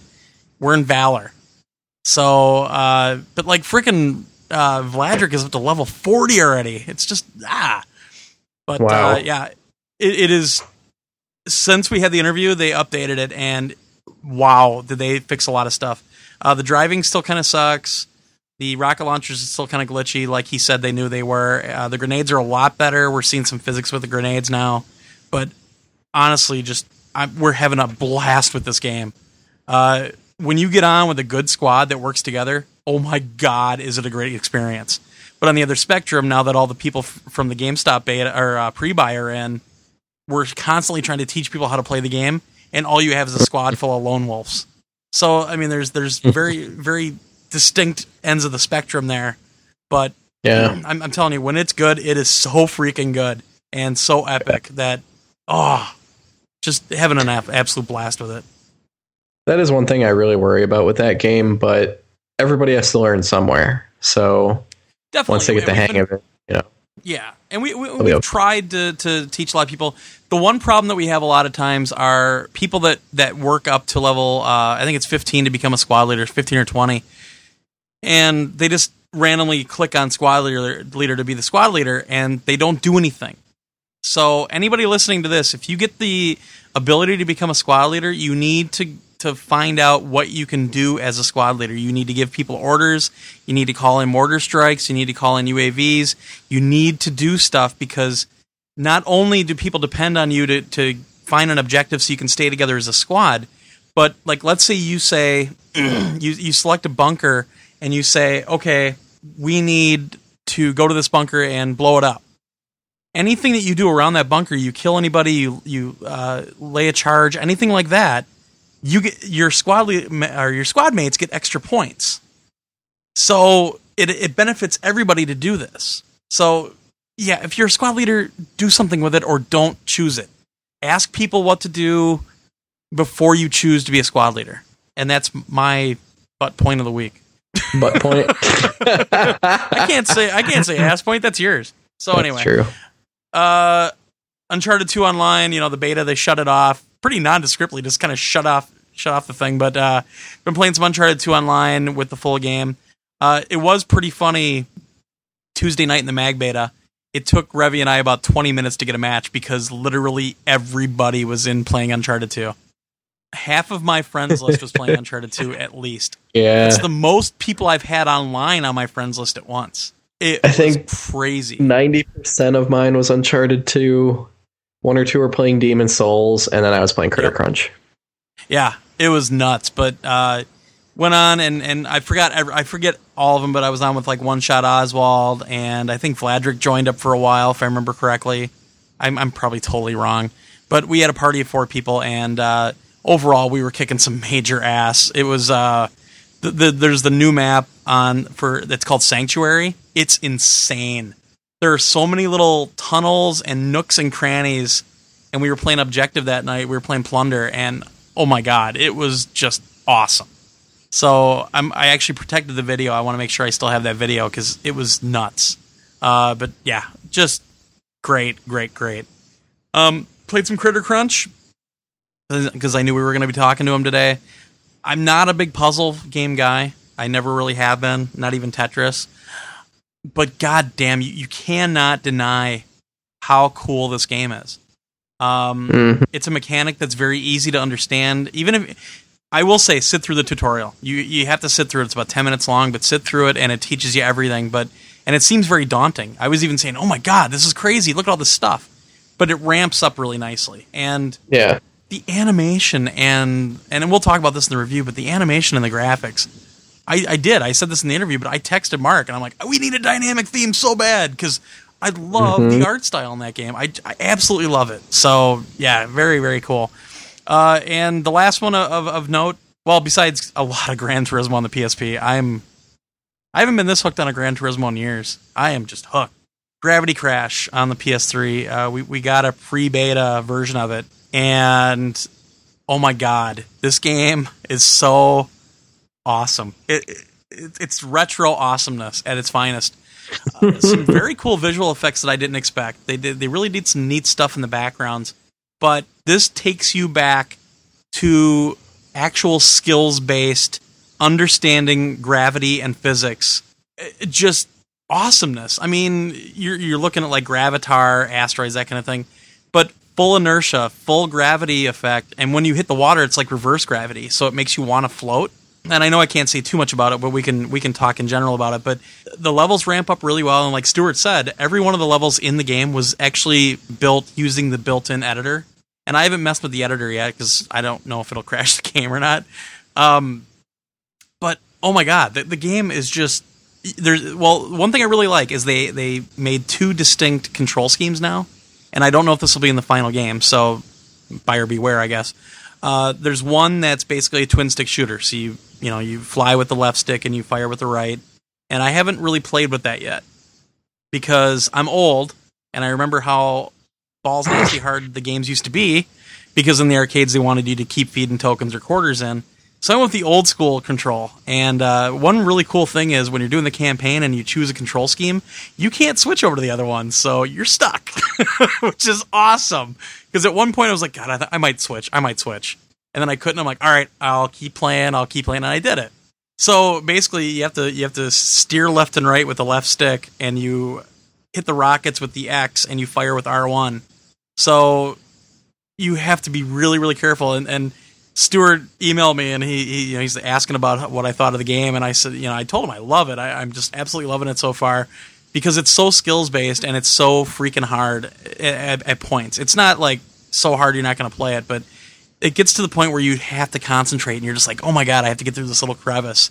And I told him, I, I said, I just love the fact that you have this old school control scheme in there for guys like me. Um, hmm the music is great. There's some of the soundtrack in the in this pre-beta copy. I don't think it's the whole soundtrack, but the music is it fits. It's so cool. Uh, Cold Storage has done an awesome job. Uh, he did all the sound effects as well, and there's some really fun sound effects that are very retro style. Uh, I can't say enough about it. I'm I'm loving it. I, I just I can't wait to get the full game. I think because Stuart kind of made a little hint on Twitter. I think they're going to be announcing the date pretty soon. I'm not sure, but I think they're going to be announcing the date pretty soon. Uh, nice. But yeah, Gravity Crash, dude. I I can't say enough about it so far, and uh, and I can't wait to review the full game uh, and to try the multiplayer stuff out. And oh man, I I'm loving it. So yeah, hype machine has started. I, and it's so funny because I haven't played it for a few days, and he, and I think he checked the server to see if my times had been updated because the server's up, and uh, he kind of you know nudged me a little bit with a message. I'm like, oh, I just haven't had time to play it. You know, I've had all this going on, and I'm like, all right, I'm gonna play it tonight. And I told him already, there is no way in hell I will ever get a high or a, a, a, the quickest time on any map ever because of the way I play games like this. But the great thing is, there's no penalty either. Uh, but I did one of the boss battles, and the boss was really, really well done. Uh, it, it, oh god, it, it is. It's it's so retro, and it's so cool for people like me. And but it's it's not so retro that people that are just getting into gaming or whatever won't like it. it's oh, it's got such a wide appeal. It's it's cool, and that's it. I all think right. that's it. I, I really haven't played anything else lately. It's been all Uncharted two and blah blah blah. Although we finally got a review copy of Need for Speed Shift showed up today, so I'll be playing that for next Ooh. week. Yeah. It's even got the plastic on it still. Ooh. uh, okay, my turn. Yeah. Uh, let's see. Played the hell out of Uncharted 2 pretty much all weekend and finished that up. Uh, I played the Bayonetta demo. Oh, I played that too. And yeah, yeah I'll, I'll talk about that for a minute because a lot of people played it and were a little disappointed with the visuals, but still thought it was a lot of fun. And I agree. I think it's going to be kind of like Lost Planet was on PS3, where it's yeah. not going to be quite as good as the other versions, but if you don't compare them or you know just take it for what it is, it doesn't matter because the game's probably still going to be fun. But I haven't played the 360 version since E3, and actually, I think right. you can download the Japanese demo. If you yeah, but I don't want to go. It's kind of a pain in the ass to set up a Japanese account on the 360. Yeah, I don't know. I may try to do that because I, I want to play it. But right off the bat, all I remember is like the PS3 one looks washed out and muddy compared to the 360 yes. one. And like I remember how vibrant and smooth it was. Like I didn't really see a lot of the frame rate problems people were talking about during the cutscene. I saw like some stutters, but otherwise I thought it was pretty smooth. It just yeah. didn't look as sharp or detailed. Not to say it was bad at all. It still played awesomely. But at this point, like I still love the game, and I'm kind of torn on what version I want to get because I would like to have think, the best version of it. Yeah, and I think it's it's one of those things where if you own both systems, the 360 version's the the one to go with. But if you only yeah. have PS3, you're not getting screwed. It's still going to be a good game. Mm-hmm. But they really like the question is who's to blame? Because it, it says right in the, the credits, like ported by Sega. It doesn't say, you know, well, that I think like it's kind of shitty that Platinum Games just like washed their hands of it. I mean, even at even at uh, E3, we were told flat out to our faces, no, the PS3 version will look this good. Yeah, and yeah, then so all, I, you know this all comes out. Yeah, and I mean, did Sega do a crappy job porting it? Because they've done some really good PS3 stuff before. Valkyria, yeah. Yakuza. I mean, did Platinum do a shoddy job porting the 360 version, which made it hard to port? Did Sega just not have enough time to port it properly? Who knows? And unfortunately, because it's it's due out in Japan like it's really damn soon, so I don't think there's really going to be any changes unless they completely revamp it in the remaining couple months before the U.S. release. Right. So yeah, it, it's disappointing though. It, it it's a game that you and I were both pretty hyped for. That surprisingly we were hyped for because I think we we both went into E3 kind of saying, "Oh yeah, Bayonetta, it's interesting," and then we played it and we're like, "Oh, oh man, this I went in really cool." To be hyped. I, I am a huge fan of Clover slash Platinum games, so right, right. I was really looking forward to it. So I, am still super hyped. It, it's going to be one of those games where I'll probably buy one version and GameFly the other just to compare them. So we'll see. I think you're just asking for trouble to compare them like that. Probably. I'm just kind of pissed. I am too. I, I, I, it actually pisses me off quite a bit. I think it's a shitty thing to do, especially this far into the life cycle of both systems. I think it's yeah ridiculous to be honest. Yeah, it sucks. Uh, let's see what else did I play this week. Um, we were hanging out at the Cracker Jacks this weekend, and we played some buzz. A lot of shots.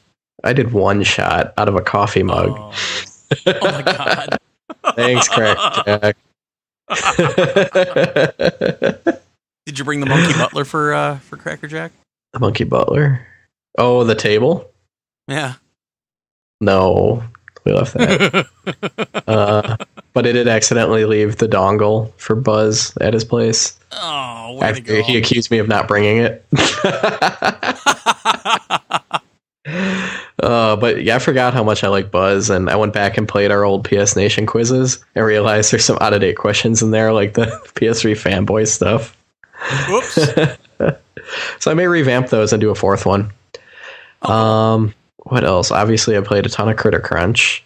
Uh, my wife played the hell out of Uno, and I actually wanted to get her on to review that for us because she's almost got all the trophies. I think. Holy shit! Um, yeah, but she's actually in in Chicago the, for the next couple days for training for work. So oh, maybe next week. Yeah. Actually, I wanted uh, to get on and play with them, and, and either the games were always full or they weren't on playing when I was on. But I, you know, I've been playing Uno every now and then. And yeah. uh, I think it's a good yeah. version. At ten bucks seems a little steep. Yeah, but it's done really well, and it's got a lot of options in it. It's got more options than the 360 version by far. Uh, I think the 360 version overall, it, I like the interface a little bit better in the 360 version, but it's very negligible.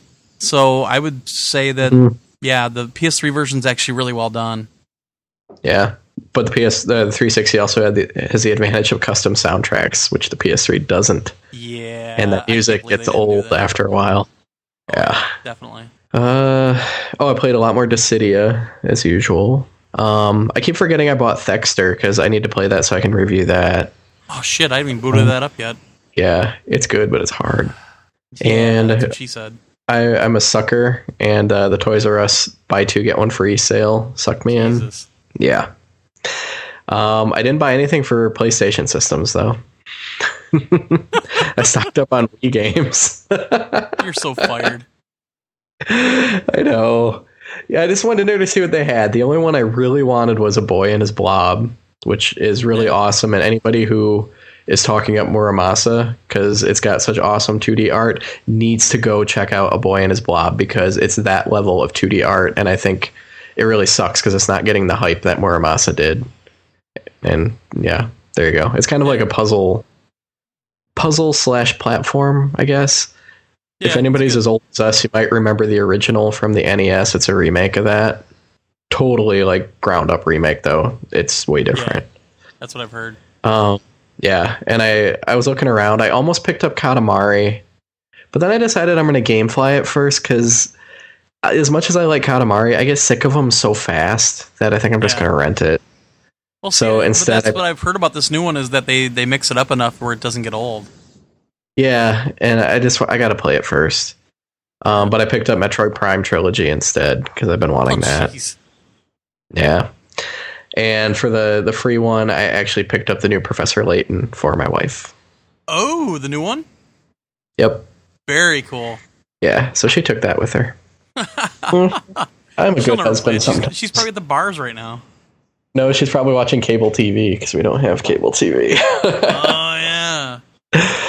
Uh, all right. All I think right. that about does it. Okay. Well, uh, let's take our first break or our only break, and when we come back, maybe we'll have Martin back. I don't know. Uh, but we'll do a review of Critter Crunch and a review of Uncharted 2.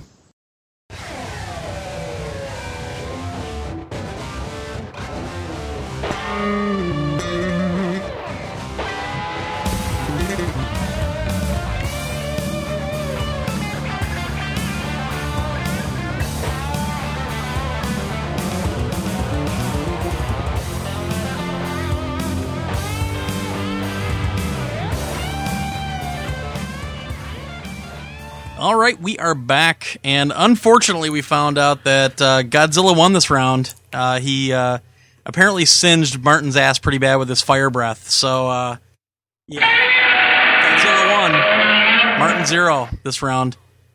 So he'll be on next week with us. We're, we're, he, he said he's going to be on with us next week to review Dirt 2, but also just to join us. We miss you, Martin. We miss you, buddy. I love you. Aww. I mean, uh, whoa, I like Glenn. yeah, I wouldn't go that far. hey, whoa, hey. How about them football teams and stuff? All right. yeah, local so, sports ball. yeah. So, uh, first off, you know, we, we just talked to Nathan from uh, Capybara. Let's review Critter, mm-hmm. Critter Crunch. Let's do it. Um, Let's well, as it. if like my gushing wasn't obvious, I love this game. I really do. I'm not bullshitting. I honestly am putting this. There's no way like this won't be one of my game of the year nominees. I don't know where wow. it's gonna sit in like my top ten list of games of the year, or if it'll even you know totally make the cut because I haven't really planned everything out yet. But it's it's way up there. It's easily it's easily one of the best PSN games released this year. Let's put it that way. Wow. I think that's pretty fair. Yeah. But yeah, I mean, he he gave a good description of the game. It's a puzzle game. You are essentially like this big furry cute critter named Biggs who eats little critters that are slowly descending from the top and it's essentially built around you have small medium and large critters you eat this you you can suck the small one in with your tongue and then spit it back out to feed another another one of the creatures. Um, each uh, each medium and large one takes two of the smaller size to to pop it, and when they pop, you eat the gem inside. So essentially, you could feed two small ones to a medium, or two mediums to a large, or feed a small one to the medium, and then feed that one to the large, and that will work as, to pop it. So I mean, the the premise may sound a little complex, and like you've said, the tutorial makes it seem you know, slightly more complex than it is, but then once you actually get your hands on the game, you're like, oh, it all makes sense. So it, it kind of just builds off that as you go through the game. Yeah. Then you get more colors of critters. You get other things in there. You have like rock critters, which you can't pop. You actually have to pop a chain of the critters around, like that are above, above the rock one to drop it. Yeah. yeah. There's poison ones that will spread the poison, and you have to make sure not to eat the poison glob when it falls, or you lose points. Uh, it just keeps going. There's electric ones. There's bombs. You get power ups like spitting watermelon seeds to pop a critter, or a jalapeno, yeah. which will destroy an entire row. A paint can, which paints them all like two different colors, so you can rack up some insane combos. And the combos are awesome. If you're popping critters that are like directly next to or above another one that's the same color, it just creates a chain. And then if there happens to be like a, a smaller one that one above can eat you know that when you pop a row it'll automatically do that and chain some more it's incredibly like i don't want to say simplistic because in the end it's not but the premise is fairly simple but in the execution is just fabulous yeah, um, I think the best really, mechanic so far that I've come across is the food chain. Yeah, where oh yeah, where there's a medium sitting under a large, and then you feed the small to the the yeah, medium, so the and it automatically like up and up. Yep, and then you get a bonus coin, which gives you more points while it's active. So it's yeah, it's pretty cool, and of course the name is great, Food Chain. but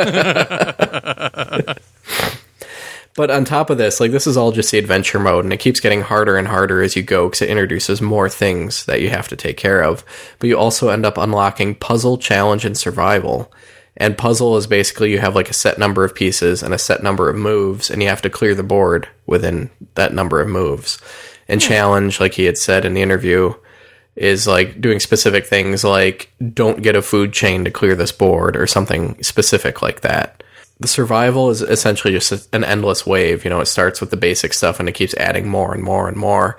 And uh, when Jess and I were doing the co-op mode, it was kind of like that, where you know we were both running around the screen, but then it would just keep getting harder and harder as it went, and you just kept trying to see how many waves you could get through and how high a score you could get.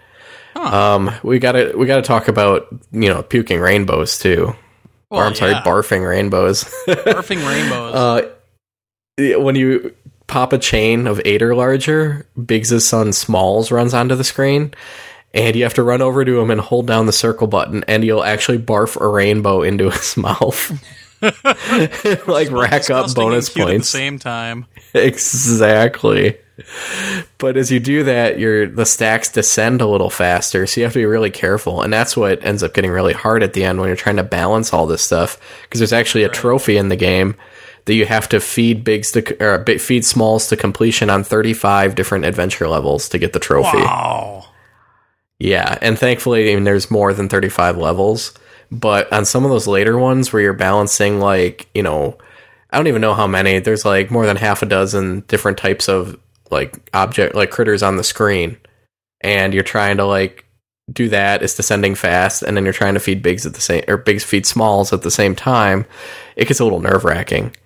Yeah. Um, but that that is actually my number one complaint about the game is that it gets so hard at the end. It's like controller shattering, frustrating hard.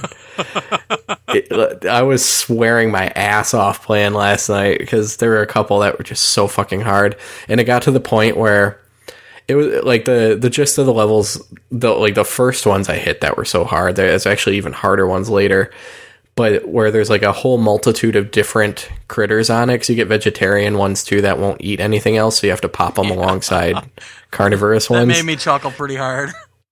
Oh god, it's so funny, and they look all kind of stupid. No offense to vegetarians. Yeah. yeah. Um, but what makes it so hard is there's such a variety that you can't really naturally complete any chains before it descends. So you have to get the one that's got the item that gives you the paint can so you can paint them all the same color and get big chains racked up but like sometimes the, the one with the paint can because you can see like a little glow around them when they have an item yeah. it's like way up at the top and there's all these others in front of it and you're like i just restart then because i'm like well luck of the draw already told me i'm going to lose this one so i'm just going to restart until the one that's got the item is near the bottom because then i at mm. least have a chance but I did kind of tell Nathan my complaint after we were done with the interview, and he said that they're working on that for the patch, that they overshot their goal of making the game challenging and not too easy. So they're going to try to patch some of the later levels to make them a little bit easier. Yeah, they said so if he can do that, be pretty soon too. Yeah, they're they're aiming to get it out as soon as they can, so we aren't going to have to wait months and months. Yeah. So huge props to them, and they're putting custom soundtracks in it. Yay! Although I kind of yeah. like, I, am I'm, I'm sure I would get sick of yeah. it after a while. I haven't played a lot of it, but um, I, I, I don't think the music's really bad in it. Actually, no, it's you know fits the game, kind of tropical. But let's let's talk about the one thing that I mean really attracts everybody to this game, and that's the visuals. Oh my god! Oh my god! Yeah, they uh, gorgeous animation, insane. all hand drawn. Yeah, it, deep, the two guys did it. It blows me away. Two guys did it. It and it's not just like HD visuals with choppy animation. It's like so no. smoothly animated. They did yeah. such an incredible job. I mean, obviously their entire team did, but like they like you said, they set out to make something that would stand out on PSN as one of these awesomely creative games, and they totally succeeded. I, I think we knew so freaking this good. was going to be a special game when we got to E3 though, because I kept seeing Critter Crunch in a lot of little spots all over the Sony booth. Mm-hmm. So it was obvious that Sony was pretty excited about it, even though you know they didn't have it up on the big screen and all that stuff. But you could kind of tell that yeah. this was going to be something that we wanted to keep our eyes out for. Yeah, and I wish I'd spent more time with it at E3 now, actually, because, like I said, I played it and I came in in like the middle of a game, so I had no idea what I was doing, and I was like, oh, what's going on? And then I restarted it and like did some of the tutorial stuff. I'm like, oh, okay, this makes a lot of sense now. So yeah, yeah. but anyway, like now that the full game's here, like literally, I I was trying to blow through adventure mode last night, and I think I have like four more areas left that I haven't unlocked. Hmm. But yeah, I like I had been doing the puzzle and challenge modes as I went along, but then I decided to save those for later and just go through adventure. But yeah, like that was when it started getting hard towards the end. And then I hopped online. It's got verses online and co-op. I did some verses. I had trouble finding somebody, but I think that's probably due to some game called Uncharted 2 that came out that everybody that? seemed to be playing. I never yeah, heard never heard of it. Um, I did play the dude. I played the guy for a while, and I must have been winning because he quit. Rage quit. so, Rage. Yeah, but it's pretty cool because you you drop effects on the opponent, and there's one that kind of makes the screen look all drunk, and there's like hallucination looking drawings like in the air. It's fucking funny. But I didn't try online co-op. I did the offline co-op with Jess, and that was a lot of fun. But she hadn't gotten that far in the game, so as you keep going in that, you start to get to the advanced stuff that you don't see until later in the game. She's like, "Oh my god, what's that? Oh my god, what do I do with this? Oh my god, why am I losing points?" so you know, once she gets used to it, though, I think we'll try to be hitting up the co-op hard to increase our scores. Um, I don't know what else can we really say about it. It's a great blend See, of puzzle I, I mechanics. Haven't played it enough. Yeah, I haven't played it enough to even give it a grade, and I'm not going to. I'm going to leave that up to you this week. Um, the one thing, the only complaint that I had is it seemed like sometimes I was when I was using the D-pad to go left and right, I would go too far every now and then. But literally, mm. that's the only complaint I have about the game. And, and like I said, I, am not a big puzzle game guy, so it yeah. took me a while to even play it. And I knew we were going to be talking to him, and I, I, threw it on there, and I was like, all right, I'll, I'll play the game for a while. And I did really enjoy what I played. I, what what struck me was that they actually kind of put a story into it you know, with, yeah. with this Henry Hudson guy or Hank. What, what's the guy's name? Hank Hudson. Hudson Hank Hudson. I Hank think. Hudson. And yeah. um, I think I, I, was shocked by that. I was like, oh my god! I mean, you you see a, a, smaller PSN game, what you what you assume is a smaller PSN game for the price that it's at at six ninety nine. And all of a sudden, they have like this little story built into it, and, and this incredible animation that, that just drew me in right away. Um, mm-hmm. I also like that they have there's different chapters in the tutorial, so you can sit and go through the entire tutorial all at once, or you can le- leave them turned on in the options. And what'll happen is once you get to a new area that they have some new game game element, it'll actually run the tutorial before that level, so you get it in kind of small bite-sized chunks, which I think is a great mechanic. I you know I think I think you've covered it, and I think we covered a lot of it in the interview. Yeah. But yeah, this like is said, like if if somebody doesn't like Critter Crunch, they're gonna hate this episode. definitely, we're, we're Critter Crunch heavy this time, but it is a neat little game, and and it's yeah. definitely one that came out of left field for me. I, I didn't expect. You know, you're at E3, you're kind of looking at everything. You've got all this overload, and and you're not really paying attention to every single thing you see.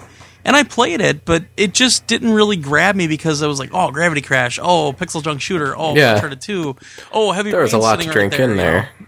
Yeah, but yeah it's it's one of these that kind of snuck out of nowhere for me and really took me by surprise. And I think it's yeah. a game that price helps so much, and, it's one of oh, those. Oh yeah, you're not paying a lot of money for a very very good game with a shitload of replayability. Yeah, I mean, I'll be honest. Like the price does factor into my review score, but I think there's enough content in this game that it's more than worth ten dollars. And honestly, there's enough content in it that it's worth fifteen. So they're giving. I mean, at seven bucks, it's fucking bargain. Oh yeah, definitely. Yeah. And like you said, like, I forgot about the story because I mean the story's kind of throwaway, but it's still goofy and funny, and it just shows that they have a sense of humor and a love for it. Because this Hank Hudson's like an intrepid explorer on a nature show, and every every few levels, like it'll come in with like a TV show talking about the the environment and Biggs, yeah. and it's it's pretty goofy. And, and it's but worth it's really reading. Funny. I mean, there's some good humor in this game all the way throughout, and, and it's yeah. worth reading and not and when you over. when you get a game over on a on a stage, it actually gives you like a hint, and the hints are all goofy. Like reading this will make you a better gamer, and that's it. yeah, but there's there's some really good ones in there. It's an insanely charming game, and it's not just cool visuals, cool sound, whatever. It's very very well done gameplay and very tight gameplay and uh, very challenging. It, it's it's it's definitely mm-hmm. a, a, jewel in the rough, and and, and it's come like I said, it came out of left field.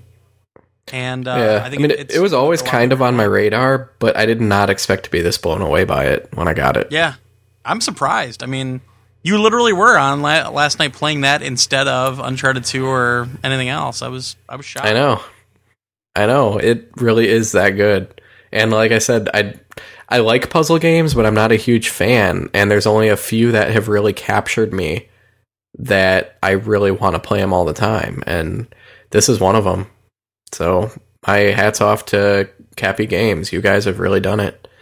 Yeah. So definitely. my f- my final score is an A minus, a very strong A minus, and it's mostly being docked for how difficult it gets at the end.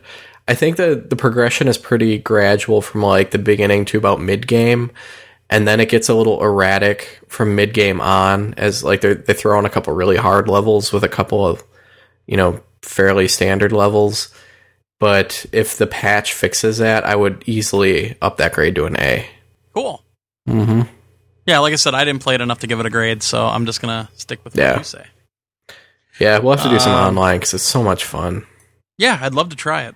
Uh, well, like I said, we were going to have Martin on to review Dirt 2, but we will do that next week. So Mark gets to talk again and uh, give us his impressions of Uncharted 2. Among Oh my god. Yeah. Here comes the hate. Okay, no, not really.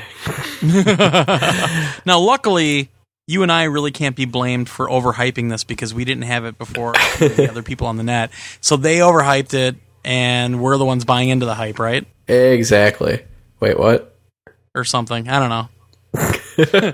I just don't want to be blamed I- for uh, you know uh, uh, the Killzone Two. Which it's funny when I hear people say you overhyped it, and I'm like, yeah, but you love the game, don't you? Yeah. I'm like, then I didn't. overhype it." yeah. Um, I didn't listen to your review from last week yet, and I've only read Oh. a couple on the net. So it's probably for the best. yeah, this is mostly coming from me here. Uh, I'm gonna start by saying that this is definitely one of the best games I have ever played, without a doubt. However, I don't think it's quite as perfect as a lot of the reviews seem to say. I think it's damn good, and it's probably as close to perfect as I've ever played in a game. But I think it misses the mark just slightly. But I will also admit that I'm judging this more harshly because it's it is a sequel. I know it's a high profile game, but that doesn't really matter. But it's a sequel, so it's supposed to be building off of what's already been established and improving upon it. And I think for the most part it succeeds in that, but there's just a few things that it doesn't. So I'll kind of get into that. I mean, everybody knows the good, so I don't really want to keep going over that. I kind of just want to go over what I thought was the stuff that could have been a little bit better. Does that make sense? Sure. Actually, it's not Okay. a bad idea because then it won't have to be 15 minutes like mine was. Exactly. but uh like as the game starts out, I'm not going to do any spoilers as much. I think we should do a spoiler review of this at some point because there's a lot I actually want to mention that I can't. Maybe we'll do. You know what? We should. We did that. What did we do that for? A long time ago. uh, did it- Metal Gear We Solid. did a separate spoiler. Yeah, yeah, yeah. yeah. Maybe we'll do that. Yeah. Okay. Hmm. Um, the game starts out. I'm not gonna. Well, everybody's probably fucking played it by now, but it starts out with with a train crash where you're tr- you're climbing the train, and I really like that. I thought it was a fantastic way to get you into the game, and like it was nerve wracking for me actually. Like as you're climbing around Yeah. the train and stuff's falling down on you. Thought it was a fantastic way to get into it. I thought it did get go on a little too long once you got you know off the dangling part of the train, and then it goes into the kind of the t- the backstory tutorial flashback. I thought that went on too long. Period. It was fun for a while. The banter was good. The story was good, but it was just felt too long to me. Then you get into the first action point where it's uh I forgot where Borneo, where you're in the jungle, and it feels like okay. Keep in mind here that I just came off of replaying Uncharted One, so I'm like comparing these very directly. So you get to Borneo, which I thought was kind of supposed to felt like a nod to Uncharted One, where you're in a jungle again. The Right. graphics are impossibly improved from the first one. I mean, it just looked fucking insane. But something just kind of felt off to me. Like when you got finally got to the combat and everything, I think part of it may be due to like the combat tweaks and when I was getting used to them, but the flow just didn't feel quite right to me. Especially like I like what they did with the flashbacks telling the story, but something about it didn't feel quite right to me, I guess. Like where the Huh. first Uncharted took place in like two areas over extended periods of time, and this one was kind of jumping from place to place for the first few chapters. Like something was just weird, and like the first one did a great job of making the the areas feel large, and like Borneo felt so small to me. It's like when you finally find what you're looking for, it's like, oh hey guys, remember that stuff up there that's like ten feet from the camp that we never noticed? You know, that just it felt, you know, I'm exaggerating, but it just felt slightly off to me. But once the game actually got to Nepal, which is where we saw in the E3 demo like yeah. the the bombed out city and everything. Yeah. That is when it finally completely caught me. I don't know what happened there. If I just got used to it enough, or maybe it really just did feel that off and it finally got back to the flow because the areas were longer. It felt more like a gigantic expanse that you were getting around. But from that point on like the game totally had me hooked. And i think, I think at that point it might compl- be just a lack of patience because you'd played the first one and you just because i was kind of that way a little bit too. It didn't annoy me but i noticed that i was like come on come on let's go let's go I, w- I wanted to see more of the story, and I was getting so excited about it that I, I, I think that might, if at least for me, I think that's what it was. It was just all the anticipation. I don't think that was know. it for me because I actually thought some of the story sequences in the beginning were a little bit long winded. Like they could oh, have trimmed I, them down a little bit. The story, okay. I like the banter, but I don't know. I thought like some of the cutscenes were a little overlong. Hmm. But I mean, like I said, by by the time I got to Nepal, like I was completely sucked in and loved pretty much well, I shouldn't say every second, but almost every second of it from then on, and it felt like Uncharted again. Uh, where should I go from there? Oh, one last thing about the train intro. I really liked it when the game started up, but there's something that happens in the game that actually made makes me dislike that part now. but I can't really reveal that without spoilers. I know what you're talking about. You know what I'm talking about, yeah. And I thought it that part was completely unnecessary. Well, it bothered me because I thought it was yeah, I thought it was unnecessary and it took too long, but mm. that's me. Um, the rest of the game, well, we'll talk about the graphics. Um, uh. the graphics are unbelievable. I think this is easily the best game, best looking game that's ever been made. Uh, there's no doubt there. And uh, in fact, I think they're almost too good because at certain points I was expecting things like clothing to react more realistically, kind of the uncanny yeah. valley thing where I wanted them to like move and shift like real clothing would, and they're much improved from the first one, but it's still not quite real. So it felt kind of weird. So I, I, don't know. It's kind of a weird thing. I, I got used to it, but like, is it possible that it was too good? Because what they did with this game is just unbelievable. Like when you climb up to high points, like you, you just gotta like stop and look around yeah. at stuff and marvel at the amount of detail. And really, it's the little things, the little details that set this apart from anything else. Because like the bombed out city looks like an actual bombed out city.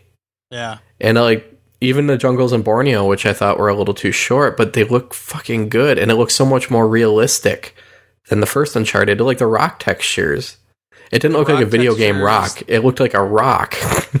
the lighting is like way better than the first game, which is I thought was impossible, and and um, just even the the skin and facial features, that kind of thing on all the characters. Um, yeah, it never gets. It, it, it somebody at NeoGAF. I'm, well, the funny thing is, NeoGAF is just es- exploding over this game, which is pretty shocking. I mean, it's been universally like, "Oh my god, this game's awesome." But somebody was talking about how even the eyes look so realistic, even the color and the texture of the whites of the eyes. You're like, how did yeah. they do that? I don't understand how they did that. Um, See, the only thing is, I don't like the eyes. I think they made them too shiny. I, I Especially the girls. I think the only one that looked a little odd at two points in the game, I just kind of caught it, was Chloe. But um, yeah, she she was the worst offender for me. But I think they were trying to make them like reflective and wet and shiny, so it kind of avoided that robotic, uncanny valley thing. But I think they the, made them a little too shiny and sparkly.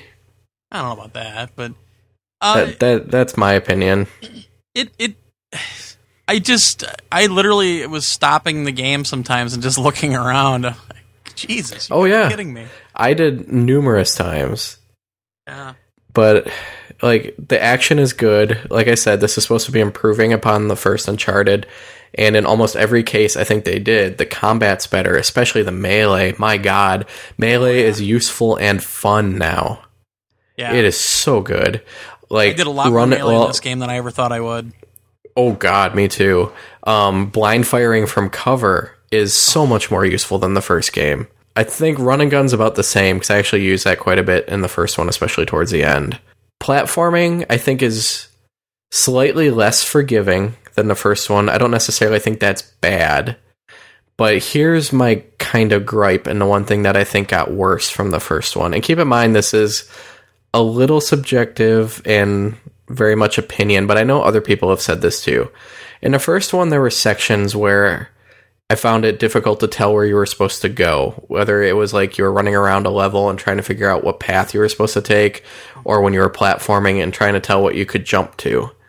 Um, yes, there's like the little hint system, but it's not always there for you. In fact, I think they should have implemented more hints in the sequel. Uh, I still had those areas in Uncharted 2. And like honestly, this could just come down to my completely complete lack of observation skills cuz a lot of times I was missing things that were plainly obvious and right in front of my face. But there were points in the game where I couldn't tell exactly where I was supposed to go. Right. And it's got kind of frustrating um, a little bit when I was doing the platforming stuff because you were able to jump for uh, uh, in my opinion, it looked like you could jump further in this one when you were platforming but, to things that it didn't look like you should be able to get to. See, but that screwed I, I me up in a couple problem parts. Where I would, I thought I could jump somewhere, and I, and it wasn't where I was supposed to go. But isn't that kind of a mechanic of a game like this, where it's to a certain extent, it's you know, it's trial and error to to figure out where well, you're supposed to be going, what you're supposed to be doing. Yes and no, because the game is so linear. You know, there's usually only one path you can take, and when you can't tell where that is, I think that kind of defeats the purpose. But part of the problem, I think, comes back from it looking too good because they tried to integrate the handholds and everything more naturally into the terrain. Yeah. So I actually missed them a lot of the time and couldn't see them. But that like the platforming stuff wasn't the worst offender. The worst offender for me is like parts and stages where you could go where I couldn't tell where you're supposed to go, especially in firefights. Because mm. I played through it on hard and there were points where like I'm in the middle of a battlefield trying to figure out where I can go or like what I can jump up onto. Like, oh, there's a ledge, I can just jump up and grab that and hop over the wall or hop on top or whatever. But I couldn't. So I would just run up, you know, kind of like do that little jump into the wall and jump off and then get killed because I'm being huh. shot the whole time. And there's a couple points where I'll admit I didn't see where I was supposed to go, but because the camera was turned like just right so that the actual path was blocked like from my view, I couldn't tell where to go because there's one point in the Tibetan village where you're fighting and I'm not going to ruin it, but there's the enemy that you can't hurt. Yeah. That can kill you really easily and I got stuck at that because I thought there was one point where you could actually you're supposed to go sneak around it, but I the camera was turned just right the entire time that I missed the path uh, I was supposed to take. See, you and so you I was going about that level, and and it was funny because I started thinking about it more and more, and that was actually that was one I really disagreed with you on, and I, I kind of still do because I really and, and I died a few times in that one as well, but I was having a blast with that level because it was so one of the things about this game, mm-hmm. in terms of just the cinematic feel, is this is one of those crescendo moments where, you know, it's the Indiana Jones moment, and and you've just got all this tension going, and you've got everything else going, and I loved how it progressed, and I, I think maybe it's just because we're kind of different in, in how we how we play these kind of games, but that was the one point where you and I were talking about it, and we'll talk about it in mm-hmm. our spoiler review. But um, yeah, I really but now like you, one. I was just I was you say a blast with that one. Like I understand what you're saying, and I actually can see why you would feel that way. But now look at it from my view, where that whole feeling got ruined for me because of this. And the whole thing yeah. was I was more concerned with peeking around the corner to see it that I was never looking like directly across from there where I was supposed to go. So I never saw like the hole in the wall. Right. And the game actually lets you go out by the enemy which yeah, and actually, and you can get behind it and not get killed. But then the minute you walk like five ten feet from it, you auto die. Like you hit an invisible border and just die. And like that actually really ticked me off. And I'm not really going to dock the game that much on that because yes, I'm an idiot and I missed something really obvious. But they really should have just blocked that off so you couldn't go out there because I was convinced that I had to go out there and figure out how to get away from it without dying. Well, but I mean, isn't that and, kind of one of those things where you know you try it a few times if it doesn't work, maybe look for an alternate route. well, I mean, that's what I had to do, and I finally noticed it. But when it gives you the freedom to go out there, why wouldn't you think that's where you're supposed to go? Because the rest of the the level is pretty much open there. And even when I got to a point that was behind cover, I still auto died as soon as I hit the invisible wall. Uh oh, I uh, I just drank my entire flask of scotch, by the way. That's not good. I just went to drink it. I'm like, my, am I plugging the hole or something? Yeah, I'm out. Damn it. Yeah. But that that's my whole thing. Like that was the worst offender, but I do chalk part of that up to my lack of observation because I missed something easy. Right. But I mean, they're just minor things like that. And like, no, it doesn't ruin the game, but I think it also it did hurt the flow in a lot of parts, especially that one, which should have been that awesome moment for me, but it wasn't. And you know, do I blame the game? Do I blame myself, or do I just blame somewhere in between? Who knows? Hmm. But like the game obviously works best when it's flowing between combat to platforming, you know, and all that stuff. And there were just like a few too many of those little moments that, like the first Uncharted, just kind of broke that up. Uh-huh. You know, whether I was running stupidly around an empty level looking for where I was supposed to platform to or what. You know, and I think that's one thing that should have improved from the first one and didn't. But I know a lot of people don't have that problem with the game either. Right. So I think this one I chalk it a little more up to personal opinion, so keep that in mind. But I've harped on it too long now anyway. Um, what else is there to say? Multiplayer is awesome. Yes, it is. Well, let's talk more about single player first. The I love the end. Like I loved everything about the ending. The final boss way yeah. better than the first game's final boss. Definitely. And kind of a pain in the ass on hard too. Um, there is like, well, I don't know how how close to spoiler do we want to get? Uh, let's save that for the other review, the spoiler review. All right, we'll save that for the other review because there's certain things that I think people aren't going to like towards the end of the game, but I liked. I think I know what so. you're talking about, and uh, once it's explained, I think you kind of go, "Oh my god, okay." Yeah, but I actually liked it a little better before the explanation. I actually liked that they did it the way they did it because yeah. I don't want to I don't want to say anymore, but there's a specific reason I like the way they, they, they did that, and I think it's kind of a mm-hmm. nod to the first game to a certain extent.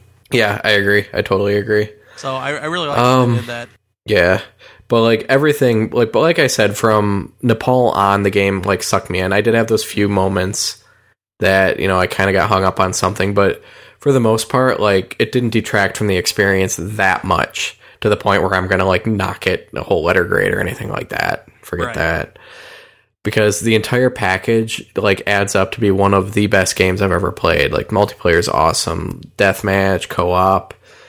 Um, I played through the game on hard. I mean, it, you can start on normal or whatever. Once you beat hard, you unlock crushing. I actually really, really, really want to go back and play it. And part of the reason too is to see if I feel any better about the first few levels.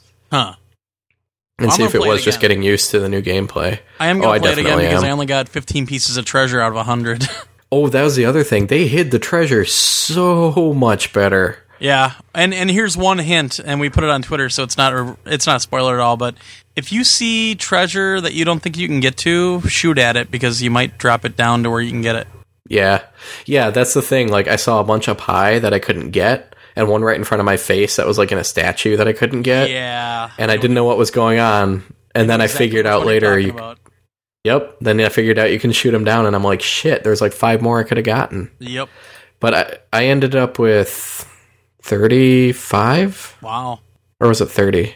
See, but like I said, I was I don't know. I was purposely playing through the game as quickly as I could so that I could get it sent off to you so you could play it. So Oh yeah. I definitely I want to play it. through it again on a on a on the next difficulty and and experience it more and soak it in more. So that is the yeah. plan. Yeah. And uh, you know, despite the fact that I have a few gripes with it and I don't think it's quite as perfect as like the hype is making it out to be, it's still one of the best games I've ever played and the best game on PS3 as a whole. Of course, yeah. if you didn't like the first Uncharted, I don't know if there's much here that would actually. No, if you didn't like the first one, you. I don't think you're going to like this one. But um, it's more refined, but it's still the same basic, you yeah. know, cover combat, platforming kind of stuff. Although I or as did, Marquis calls it, Dude Raider. Yeah, I did like the puzzles on this one better. I did too. I thought they were much better thought out. Because I'll be honest, there was one puzzle in the first game I went to GameFAQs because I thought I had it figured out and I just couldn't get it, and it was one thing that I had wrong. Uh, but the puzzles in this one were a lot better. I, I I was very happy about that. Yeah. Um, yeah, I agree with you. Actually, the puzzles this time work better. I make sure to uh, page through Drake's notebook when it yes. gives you the chance to, because there's some hilarious stuff in there. The pictures of uh, Sully were very funny. Yeah, and like the the scarometer. Yes. yes. Yeah. The There's some good funny. stuff. So I mean, there you go. I think it Naughty Dog really deserves a pat on the back for this one. Um, I expect Uncharted 3 to be absolutely perfect, in case you're listening.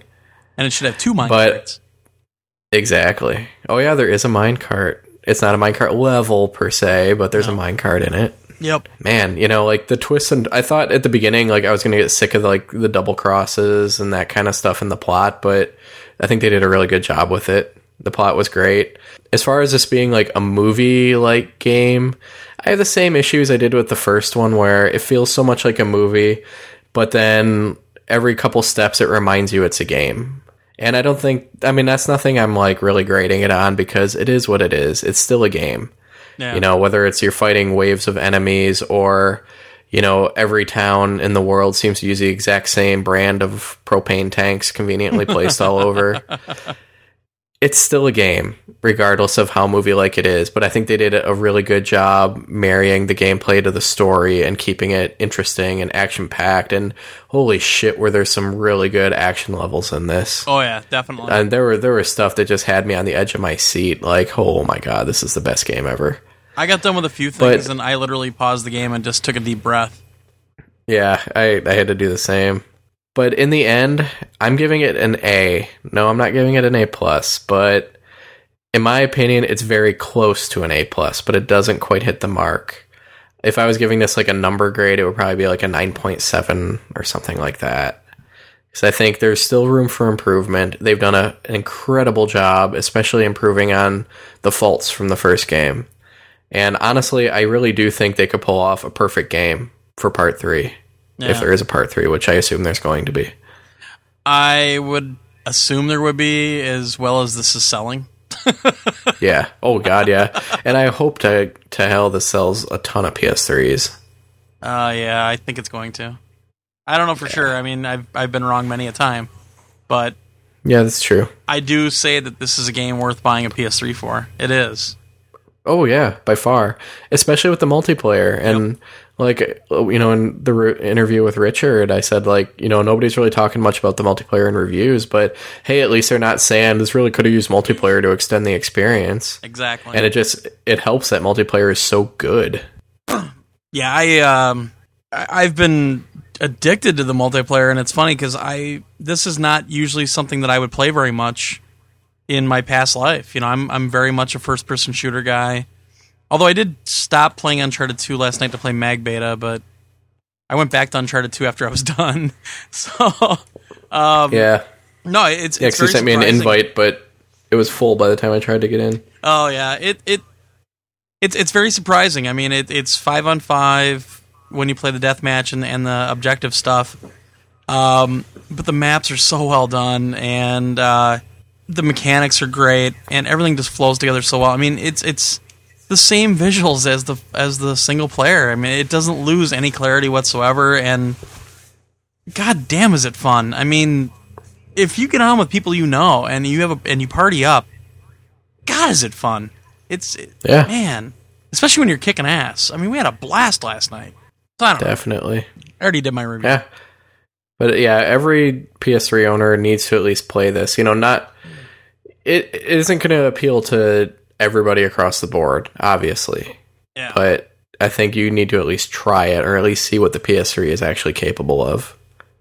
Yeah, definitely. Yeah, buy the game. Mm-hmm. Jesus. We had somebody Twitter us. I think it was like this morning or something. He's like, hey, is Uncharted 2 a very good game? I, am not sure if I'm going to buy it. And I wrote back, I'm like, is this a joke? I'm like, just go yeah. buy the game. It's awesome.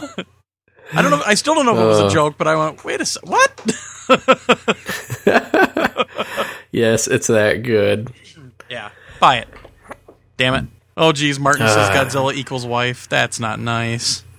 No. That's not nice at all. All right, let's uh, stop our stammering and get to the emails and the voicemail.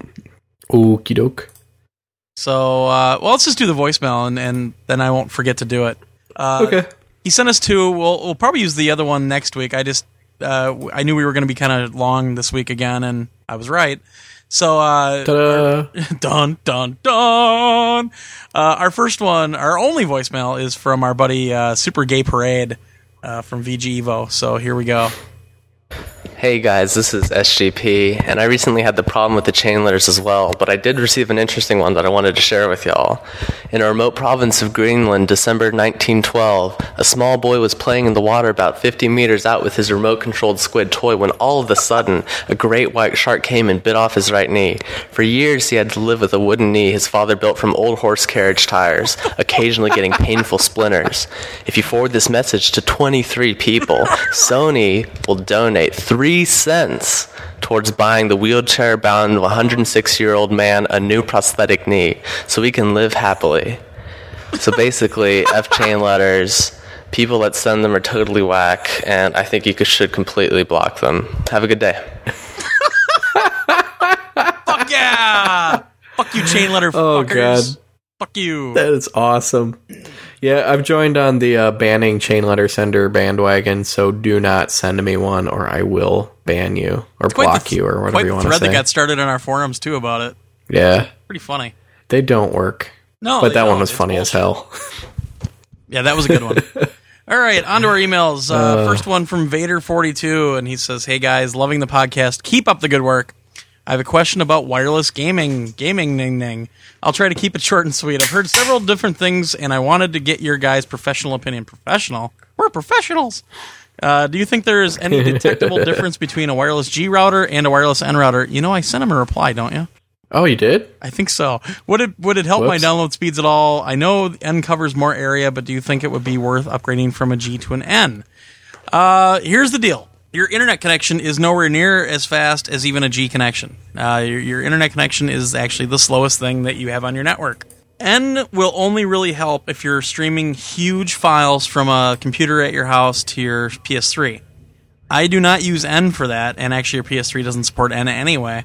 Uh, so, if you're doing it over G, it's just fine. Uh, N is a neat concept. It works really well for local networks when you're transferring a lot of huge files, things like that. But N will not help you in your gaming uh, unless you have like I don't even know how you'd use it. You'd have to get a, an external adapter for like your PS3. Uh, your PS3 only goes up to G, so getting N isn't going to help you whatsoever. Uh, and mm-hmm. like I mm-hmm. said, even G is faster than even B is faster. B is 10 meg or 11 meg. B is 11 meg. Your internet connection normally is only at the most 3 meg. And even then, that's download speed, not upload, because uh, cable fucks you. So, no, it, it, it's great if you have like a bunch of computers on your network and you want to transfer a lot of huge files between those local computers. It doesn't help when you're going over the internet at all. So there you go. Hmm. Well, shouldn't you be using wired for gaming if you can anyway?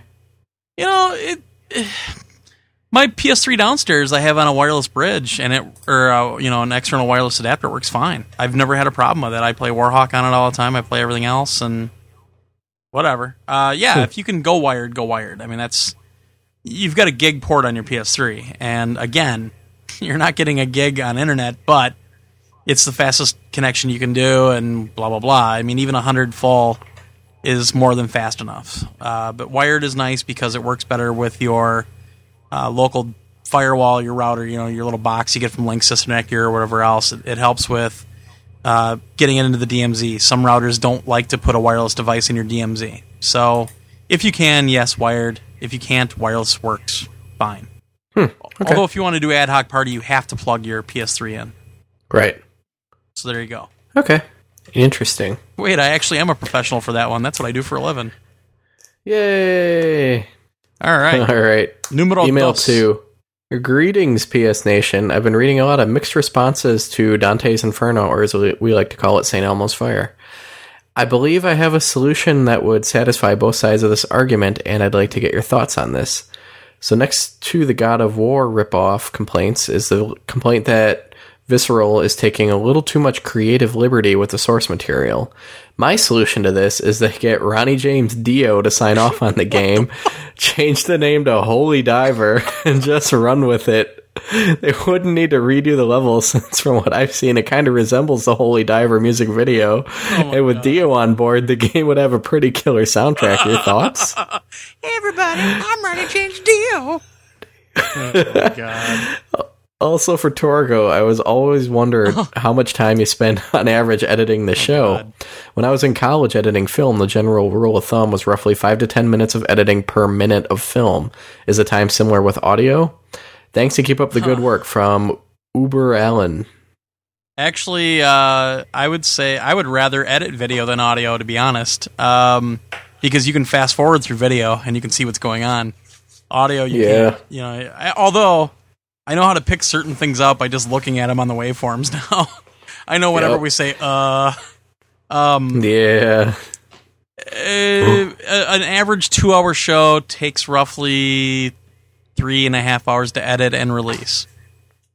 Now, when the show is three hours, it it depends. If we do an interview a couple days ahead of time, I actually edit that interview ahead of time and have it ready to go, and I just pop it in there. Uh, we had one a couple weeks ago where GarageBand decided to puke at the very end of the editing job, and I had to pretty much redo everything. Now, what takes a little bit longer, and I actually forgot to mention this when I went through the regular stuff, is uh, you know we tag the show for Furious Gamer. Uh, Furious Gamer being the uh, cool video game radio network that we're a part of. You can find it out on the iTunes App Store for 99 cents or at FuriousGamer.com. Uh, we tag uh, certain games in the show. So, like if we're talking about the mag beta for more than a couple minutes, I put the timestamp in there. And actually, if people didn't notice, last week I actually started doing that in the lyrics section of the MP3 file. So if your um, MP3 player supports ID tag uh, version two ID tags. Uh, you can go to the lyrics and you'll actually see the tags for certain like bigger games like uncharted tonight uncharted 2 will have a section for mark's review that kind of thing uh, so that takes longer because I have to actually go through all the audio so I can tag that that audio. Um, yeah, it takes a while, and, and it, it gets very frustrating when people. There was, I think, it was it two or three weeks ago where everybody was on Twitter going, "Where the hell's the show? Where the hell's the show?" I, I linked them to the donate button to our PayPal and said, "Hey, buy me a faster Mac and it'll be out faster." so I mean, that's the thing, you know. I get the show edited and it takes about 20 minutes for the MacBook to, to you know spit out the file. Then I have to go into iTunes and tag it. Then I have to upload it to the FTP, and then I have to create the the, the show note pages for VGEVO, for our site, for NeoGAF. I have to get the RSS feed edited. There's a lot of stuff involved. It's always funny when people say they want to do a podcast, and I, they, I, I keep telling them you don't realize how much work is involved. Uh, you yeah. really love doing it. Well, you do it on a more professional level than some people do anyway, but uh, yeah, if you want it to sound good, it takes a lot of work. Yeah. And actually, you'll hear that tonight because Mark forgot to uh, record his first half of the show. so he'll sound a little bit different before the break. How about that sports ball team? Yeah, how about that? All right, next one. Thanks for the question, though. Uh, this one's from our buddy Bad76 he says, "Hello, PS Nation, longtime listener, first time writing to you. Really, this is first time he ever wrote to us? No. uh, I've got a question. I don't know. I he sends we, voicemails. Yeah, but I think he's written us before. I think we, and he says, I mean the VGEVO members, need a, an Uno night for PS3 and 360, but more on PS3 Uno. That's my question. That's not a question. It's a comment. Uh, yeah. yeah, you guys can do one on 360, but my gold is gone. I'm not re-upping it to play Uno since I can play it on PS3 now. But yeah. Uh, yeah. You know what, Bad seventy six. I, I agree. There is nothing stopping you from going out to the Sony forums on VGEVO and starting a thread to get yep. it going. Because everybody else does a fantastic job setting up these nights, and it just comes down to like you and I don't really have time. I to... guarantee you, I don't have the time anymore because that's why the show comes out at like eleven o'clock at night on Thursdays now. Because my job's my yeah. job is tough. Yeah. this isn't one of so, those easy like the first couple of months is easy. They're kicking my ass already. Yeah, I mean VGEVO.com is a public forum, so join up and set something up. And yep, uh, yeah, we need I mean, a night for it. Get it started. I'd play in it occasionally. I like Uno, and I think my wife would actually play oh. in it a lot. She really likes it, dude. I will fucking play Uno any night. I love mm-hmm. Uno to death. I've been playing that since I was a little kid you want to play Uno and I'm not playing anything else, I will play Uno. I'm serious. I'll, I'll you don't have to twist my arm. so yeah. All right, next one. All right, hello, it's AAA here. Just did did want to ask you a few questions. Well, I want to purchase Demon's Souls, but my only GameStop has it. Well, it's good and bad. They only will have it for full price, but they may have a few special editions left. What I have to say is, should I just purchase it now and get it with the strategy guide edition? And well, is the guide worth the extra ten dollars, or will it be hard to find for a lower price later? Um, I'll I'll address this first. Uh, yeah. Well, he sent this to us on Monday, and chances of his GameStop still having Demon Souls are slim because apparently the game's been selling out everywhere. So I would grab whichever version you yeah, I would grab whatever version you can. Uh, both are very much worth it. The strategy guide is really good. It's pocket sized. Um, it's kind of on the cheaper paper. I was hoping for more of a glossy stock, so the the screenshots don't look that great. But it's pretty helpful. But then again, Atlus did put up the whole Demon Souls wiki, wiki page, so you've always got that to fall back on. So it's not absolutely necessary. Um, I like it for the collector purposes, so there you go. But either one's worth it. If they still have it, I would say go pick it up. And he also says, Did any of you play the Bionic Commando PlayStation 3 game? I think I may want to purchase yeah. it. I did just finish Rearmed. Yeah, I did just finish Rearmed off the store and it was good. But with no Hitler at the end, it's funny to see the old games and footage or would you recommend me to purchase Capcom Classics Remix and the old version of it? Is there any difference? Uh, I yeah, we we dabbled in the new one, and you don't want to play. It was okay. If you can find it, it for under twenty bucks, I might recommend it. Sorta. Sure. It, it but I wouldn't pay more than up that. And down, where you think it's a good game for about a half an hour, and then it just kicks you in the nuts, and then you mm-hmm. get past that section, then it's all right for a little while, and then it kicks you in the other nut, and yeah, I, I don't need that. There's other games I can play. Yeah, and uh, for the original arcade uh, Bionic Commando on Capcom Classics, it's a very, very different game than either of the other two. Oh, yeah. It's almost nothing Definitely. like the original NES or Rearmed. In fact, it's not a very good game. So I would actually recommend purchasing Capcom Classics just because it's an awesome collection of great Capcom yes, arcade games but do not purchase it for Bionic Commando on there because you'll probably play it once and then never play that uh, game again on it. I would have to say Rearmed and, is actually the best Bionic Commando ever made. I agree. I they did an incredible job remaking that. Uh, let's see. He ends with, "I did just purchase Retro Game Challenge. I see that it's for DS, but other podcasts on VG Evo do like it. Did any, any of you play it? I did, yeah. and I think it's it's it's really really good. Um, yeah. I'm kind of ashamed to say I never bought it. I gameflied it and sent it back. You know, I really liked it, but in the end, I just kept turning to other games instead of playing it because it gets to the point and where you, you know you're trying to get telling me you have to buy this game, you have to buy this game. Yeah, I still want to get it, it, eventually, but it, I kind of I, I wanted to support it because the sequel is supposed to be so much better, and I wanted to see that one here, but the publishers already pretty much said, yeah, we're probably not going to be bringing the sequel out. So then I'm just kind of like, well, and I played through so much of it when I gameflied it. I don't know. I just never felt like spending the money, but I really should go out and get that. So there you mm, go. If yeah. you have a DS, it's totally worth buying. I'm kind of over Scribblenauts now. I hate to say it. I still haven't played it after hearing all the average reviews and the fact that it gets annoying. That I don't know if I'd like it. Uh, I'll bring it down when we do Extra Life. You can borrow it for a while. I'm kind of over it. Okay. All right. Yeah. Last it, email. I think it'll be. Blah, blah, blah, oh, go ahead. Go ahead. I don't no, even go know. ahead. Uh, I'm drinking. Yeah, me too. I uh, not anymore. I'm out.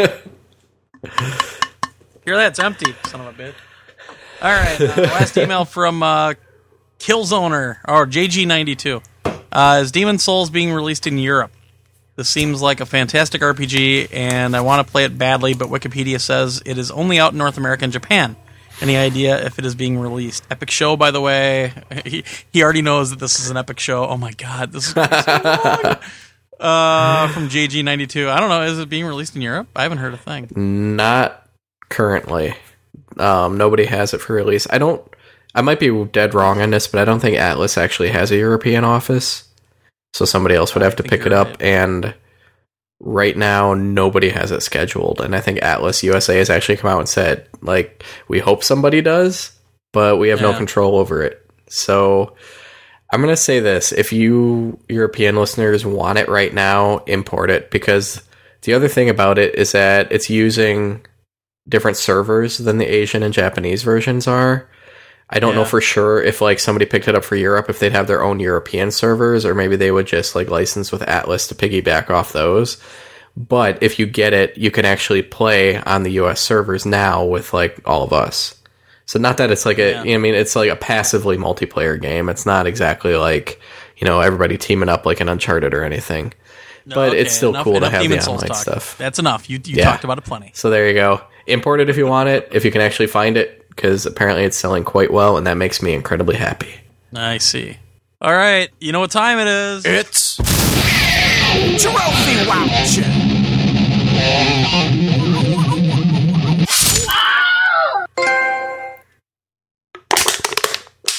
All right. You know what that was? That was another empty beer. Oh my god. It's fucking late, and I'm a little toasted. All right, that's it. We're not doing trophy watch this week. Fuck it. Sorry, guys. Like this is already a long show. We did the interview before it, so we're running a little late. Hours, yeah. Yeah. We're, we're fucked. I'm exhausted. I need to go to bed. God, is it late? Oh my god. Oh god, it's late. All right. Yeah, we're yeah. not doing trophy watch. Um. So next week, and this is funny because we were joking about how we've had interviews three weeks in a row. I am trying to get a, an interview set up for next week. I don't think it's going to happen, but I'm going to try to get one for uh, Ratchet and Clank. So nice. we'll see. I wouldn't count on it. Uh, Martin. Uh, now we've heard promises from Martin before, but uh, Martin says he'll be on with us next week until uh, until his wife decides to go shopping or something. I don't know.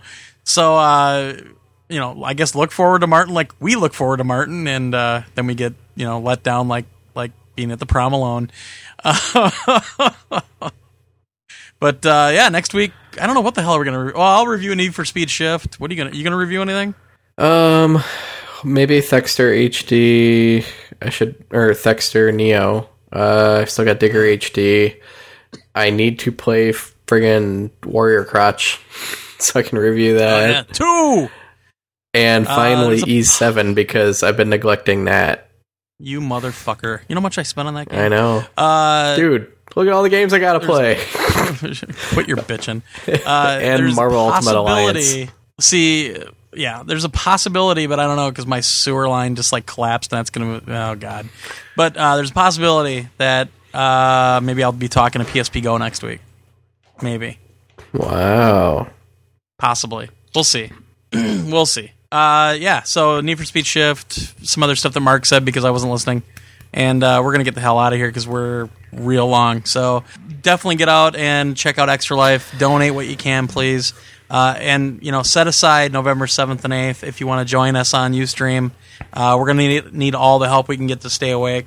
Uh, I believe Sarcastic Gamer is doing theirs this weekend, but uh, we're a lot more fun than they are, trust me. So. Hell yeah. Uh, but yeah, you know, plan it because maybe we'll even get some games going online. We'll all play together and that kind of stuff.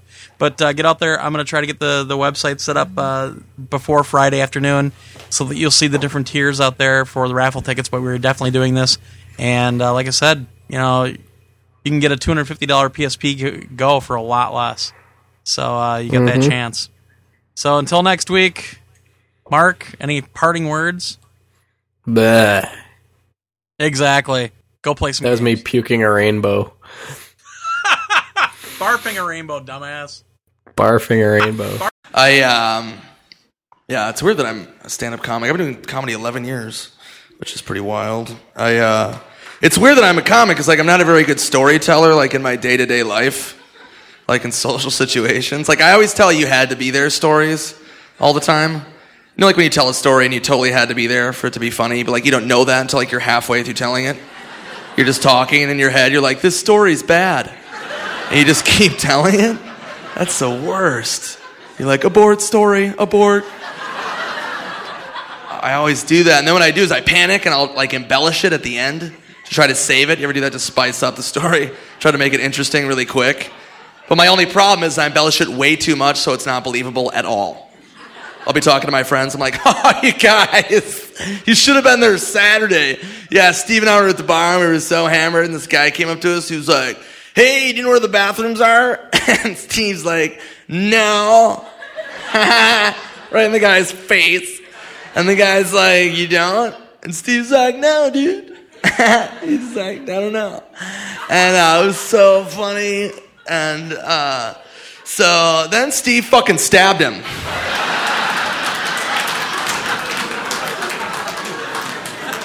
And your friends are like, what? Steve stabbed somebody? And you have to go with it. You're like, yeah, in his face. It was crazy. It was so violent. Oh my God. I've known that guy my whole life. Yeah, he's fucked up, man. Don't drink with Steve anymore. He stabs people. I saw him do it. He's crazy. He's a crazy person.